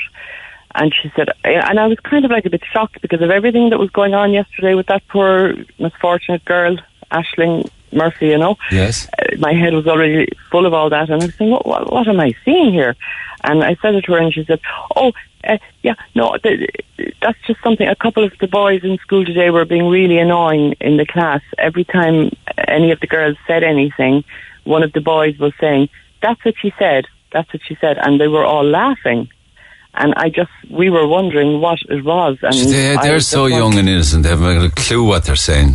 Do you think? Yeah, but you see, it, it affected her enough that she wanted to find out what it meant, so she did a search on it. And of course, all this stuff came up then. And that's what kind of alerted it's, me. It's like. sexual, it's sexual, and it's it's it's sexually related. Yeah, and you know, if you look further into it then, you know, it's kind of like, well, basically, I'm just saying, this is the kind of level of conversation that's going on even among that age group, you know, that the, the kind of yeah. vo- vo- tapestry of vocabulary is being developed. As ten-year-olds, yeah, I know what you're saying. Yeah. Because in later life then you have all of this unacceptable banter. Uh, I, ca- I can't speak for women on unacceptable banter, but I can for men. Um, and, yeah. and and it's it's demeaning, you know? Well, this is the thing, and you know, I mean, a lot of the time women feel under sort of peer pressure rather than to contest this. They themselves feel that they should equip themselves with the information around this so that they can join in rather than even being able to contest it. And, uh, you know, I mean, when you look further into it, there, there's some research done, and uh, these um, jokes serve as an analogue to the rhetoric of rape culture by discrediting and even silencing victims. This type of humour conditions audiences, and worse, to laugh at inappropriate sexual behaviour. That's right, and Mary Crilly you know? talks about not laughing at it, calling it out, saying stop is what we should do uh, if you have friends. Um, male or female friends, it should not be tolerated in any way, shape or form. Well, I mean, if children of this age are feeling under... little girls are feeling at ten you know, years old having to Google a term yeah. at and just because they said something that they didn't even know. I think one of the girls said, oh, that's very tight, and one of the little boys turned around and said, this is how my daughter said it all started. Oh, that's what she said. And ah, no ten year old no ten year old should be having um, those sort of well, thoughts. Well, this is, this is what we have to look at, and it's not that they'll all turn out you know to be maniacs attacking Uh, women, but you know, oh you have God. to have the conversation. Oh and my God, that's not a ten-year. That's just not a ten-year-old mm-hmm. conversation. Well, it's happening. There, you know, I, I was shocked myself in the light of everything that was going on yesterday. I thought, well, to some extent, just as an just as an off product of that, it, it it can mean the social media or even mobile phones can be dangerous weapons in the hands of children. Oh, there. Well, this is it. With they regards to accessibility. Them. Well, I mean, we don't, it's very hard for us as parents to be able to anticipate anticipate what children are coming up against and the level of conversation that's influencing them at such an early age. And of course that ten-year-old, well, those ten-year-old boys didn't suddenly dream this up. It's, this is coming through, you know, probably seeping down from older kids and things like that. And so it's it's, it's a whole cycle that's being perpetrated through social media that we have to stay abreast of if we're going to be able to have the yeah, an influence for, over for, the, for, the, for them when they grow up into adults or young adults. Because I don't think it's just about the, you know, witnessing conversations. It could be images, it could be videos, it could be access to pornography, it could be being sent stuff that they don't want to see but end up seeing, you know? Well, I mean, Jeffrey Daimler, the serial killer, uh, the prolific serial killer, if you watch any of his documentaries, one of the first things that he says is, don't allow your children to be exposed to pornography online. That's what happened to me. And that's, I'm not saying that's yeah. what his ex- yeah. well, that's, that's what the man what said. Did, but yeah. that's what the man said. Anyway, yeah. that's yeah. it. Yeah, if you're sent inappropriate messages or stuff or photographs or gifs or whatever the, the case may be, um, it's probably a time where we all should say, just type back and say, that's not cool, that, that's offensive. Don't send me that anymore. Don't Absolutely. send me that stuff, you know. Instead of laughing at it, and, you know, a lot of it is, oh, you're, you know, even for young girls, you're not cool if you're not in on the joke, even if the joke is about you, you know? I know, And I we know. have to teach our girls to be able to say, hang on, no, no, no, no, no, I'm not, you know, this isn't funny, I'm not finding this funny, stop. Okay, thanks, Fiona. They probably get laughed at again by, by the group, but they, you know, that's the resilience we have to keep. Yeah, it has to start somewhere. Thanks, Suna. Thanks for taking the yeah, call. Okay. Have a lovely weekend. Yeah, Cheers. You. All bye, the best. Bye, bye. Lines will stay open. You can text anytime. Text oh eight six eight, one oh four, one oh six. If you have a story to share that we could pick up on next week, then please feel free to do so by emailing Neil at red f m dot i e. Uh, the Satori Clinic winners, one hundred fifty euro vouchers for the final time this week for Caroline O'Donovan, Bakers Road, Grona Braher, and Carmel Griffin in Currabally in Cove. So congratulations to both of you. one hundred fifty euro vouchers. Free Food Friday winner for this weekend. Feed fifteen of you and off you go and enjoy a good nosh. Courtesy of ourselves and uh, Oakfire Pizza. To all of the gang in Twilight News, Patrick Street, Paul Street and the bus station. So texting week in, week out, week in, week out, eventually a winner. So it'll happen eventually, hopefully, for everybody. So morning to everybody at the three locations, Twilight News, Patrick Street, Paul Street and the bus station. I'm sure there's fifteen of you and you add it all up. So enjoy the pizza and all of the sides, courtesy of ourselves and Oakfire Pizza. Congratulations to you. Okay? That's a cracking song, brilliantly put together twenty years ago, two thousand two, a number one for Elvis and J X L, a little less conversation, a little more action. And congratulations, because another two hundred euro cash hangs on that song. Elizabeth Foley from Knockinamore in Ovens, hope I'm pronouncing that right, is two hundred euro better off on this Friday morning. Congratulations, Elizabeth. Right across the day today, there's cash to be won to celebrate the twenty years on air of Cork's Red F M. It came on the air in two thousand two and we're in celebratory mood, not just today, but right across the weekend. So Phil Burke will pick it up uh, at midday and on we go. I'm going to love you and leave you. Before I do, just a massive response by text this morning, much of which we will return to on Monday morning. Just a quick happy birthday as well, if you don't mind. So from the top down, shout out my gorgeous daughter, Chloe Healy, twenty-one today. Great excitement in the house. Lots of love from Mam. So, you know, beautiful story. Wonderful family celebrating a twenty-first birthday. And of course, we think of Ashling Murphy's family at the same time, who are far from. Um, I'd appreciate that guy on the air in what he is saying, but isn't the problem the fact that women have to do all of these things he mentions to try to be safer? Why should women have to do all of this to be safe? I know, absolutely. Why, oh why? I read a story about a girl who knew Uh, she was being followed. She ran to a total stranger, hugged him and whispered, I'm being followed. He walked her home safely. Uh, I know that man on the air with martial arts skills has a lovely intention, but please stop telling us to stand up. Stop telling us to t- to uh, walk confidently. Just stop. Yeah, I know. I understand exactly what you're saying by that and the the way it may have come across to you, but these are actually the skills that will be taught within a self-defense class or a self-defense course anyway. So please, it wasn't meant in any way to be condescending or to be um, in any way derogatory. It was meant from the heart. This is ridiculous, getting women to walk properly. Come on, you should be addressing men and parents of men. That's where they need to start, not with women changing their behavior. Start with men. I have nothing to say about that. I just one hundred percent agree with you. Uh, I, I'm married to a man for twenty years and during the summer he tried to rape and attack me. And never in my life would I have thought he was capable of such a thing. If I didn't get away that night from my husband, I often wonder what would have happened. That is absolutely alarming. Uh, don't want to come on air, but I had to write in when I was listening to a show this morning about poor Ashling Murphy. Lord rest her.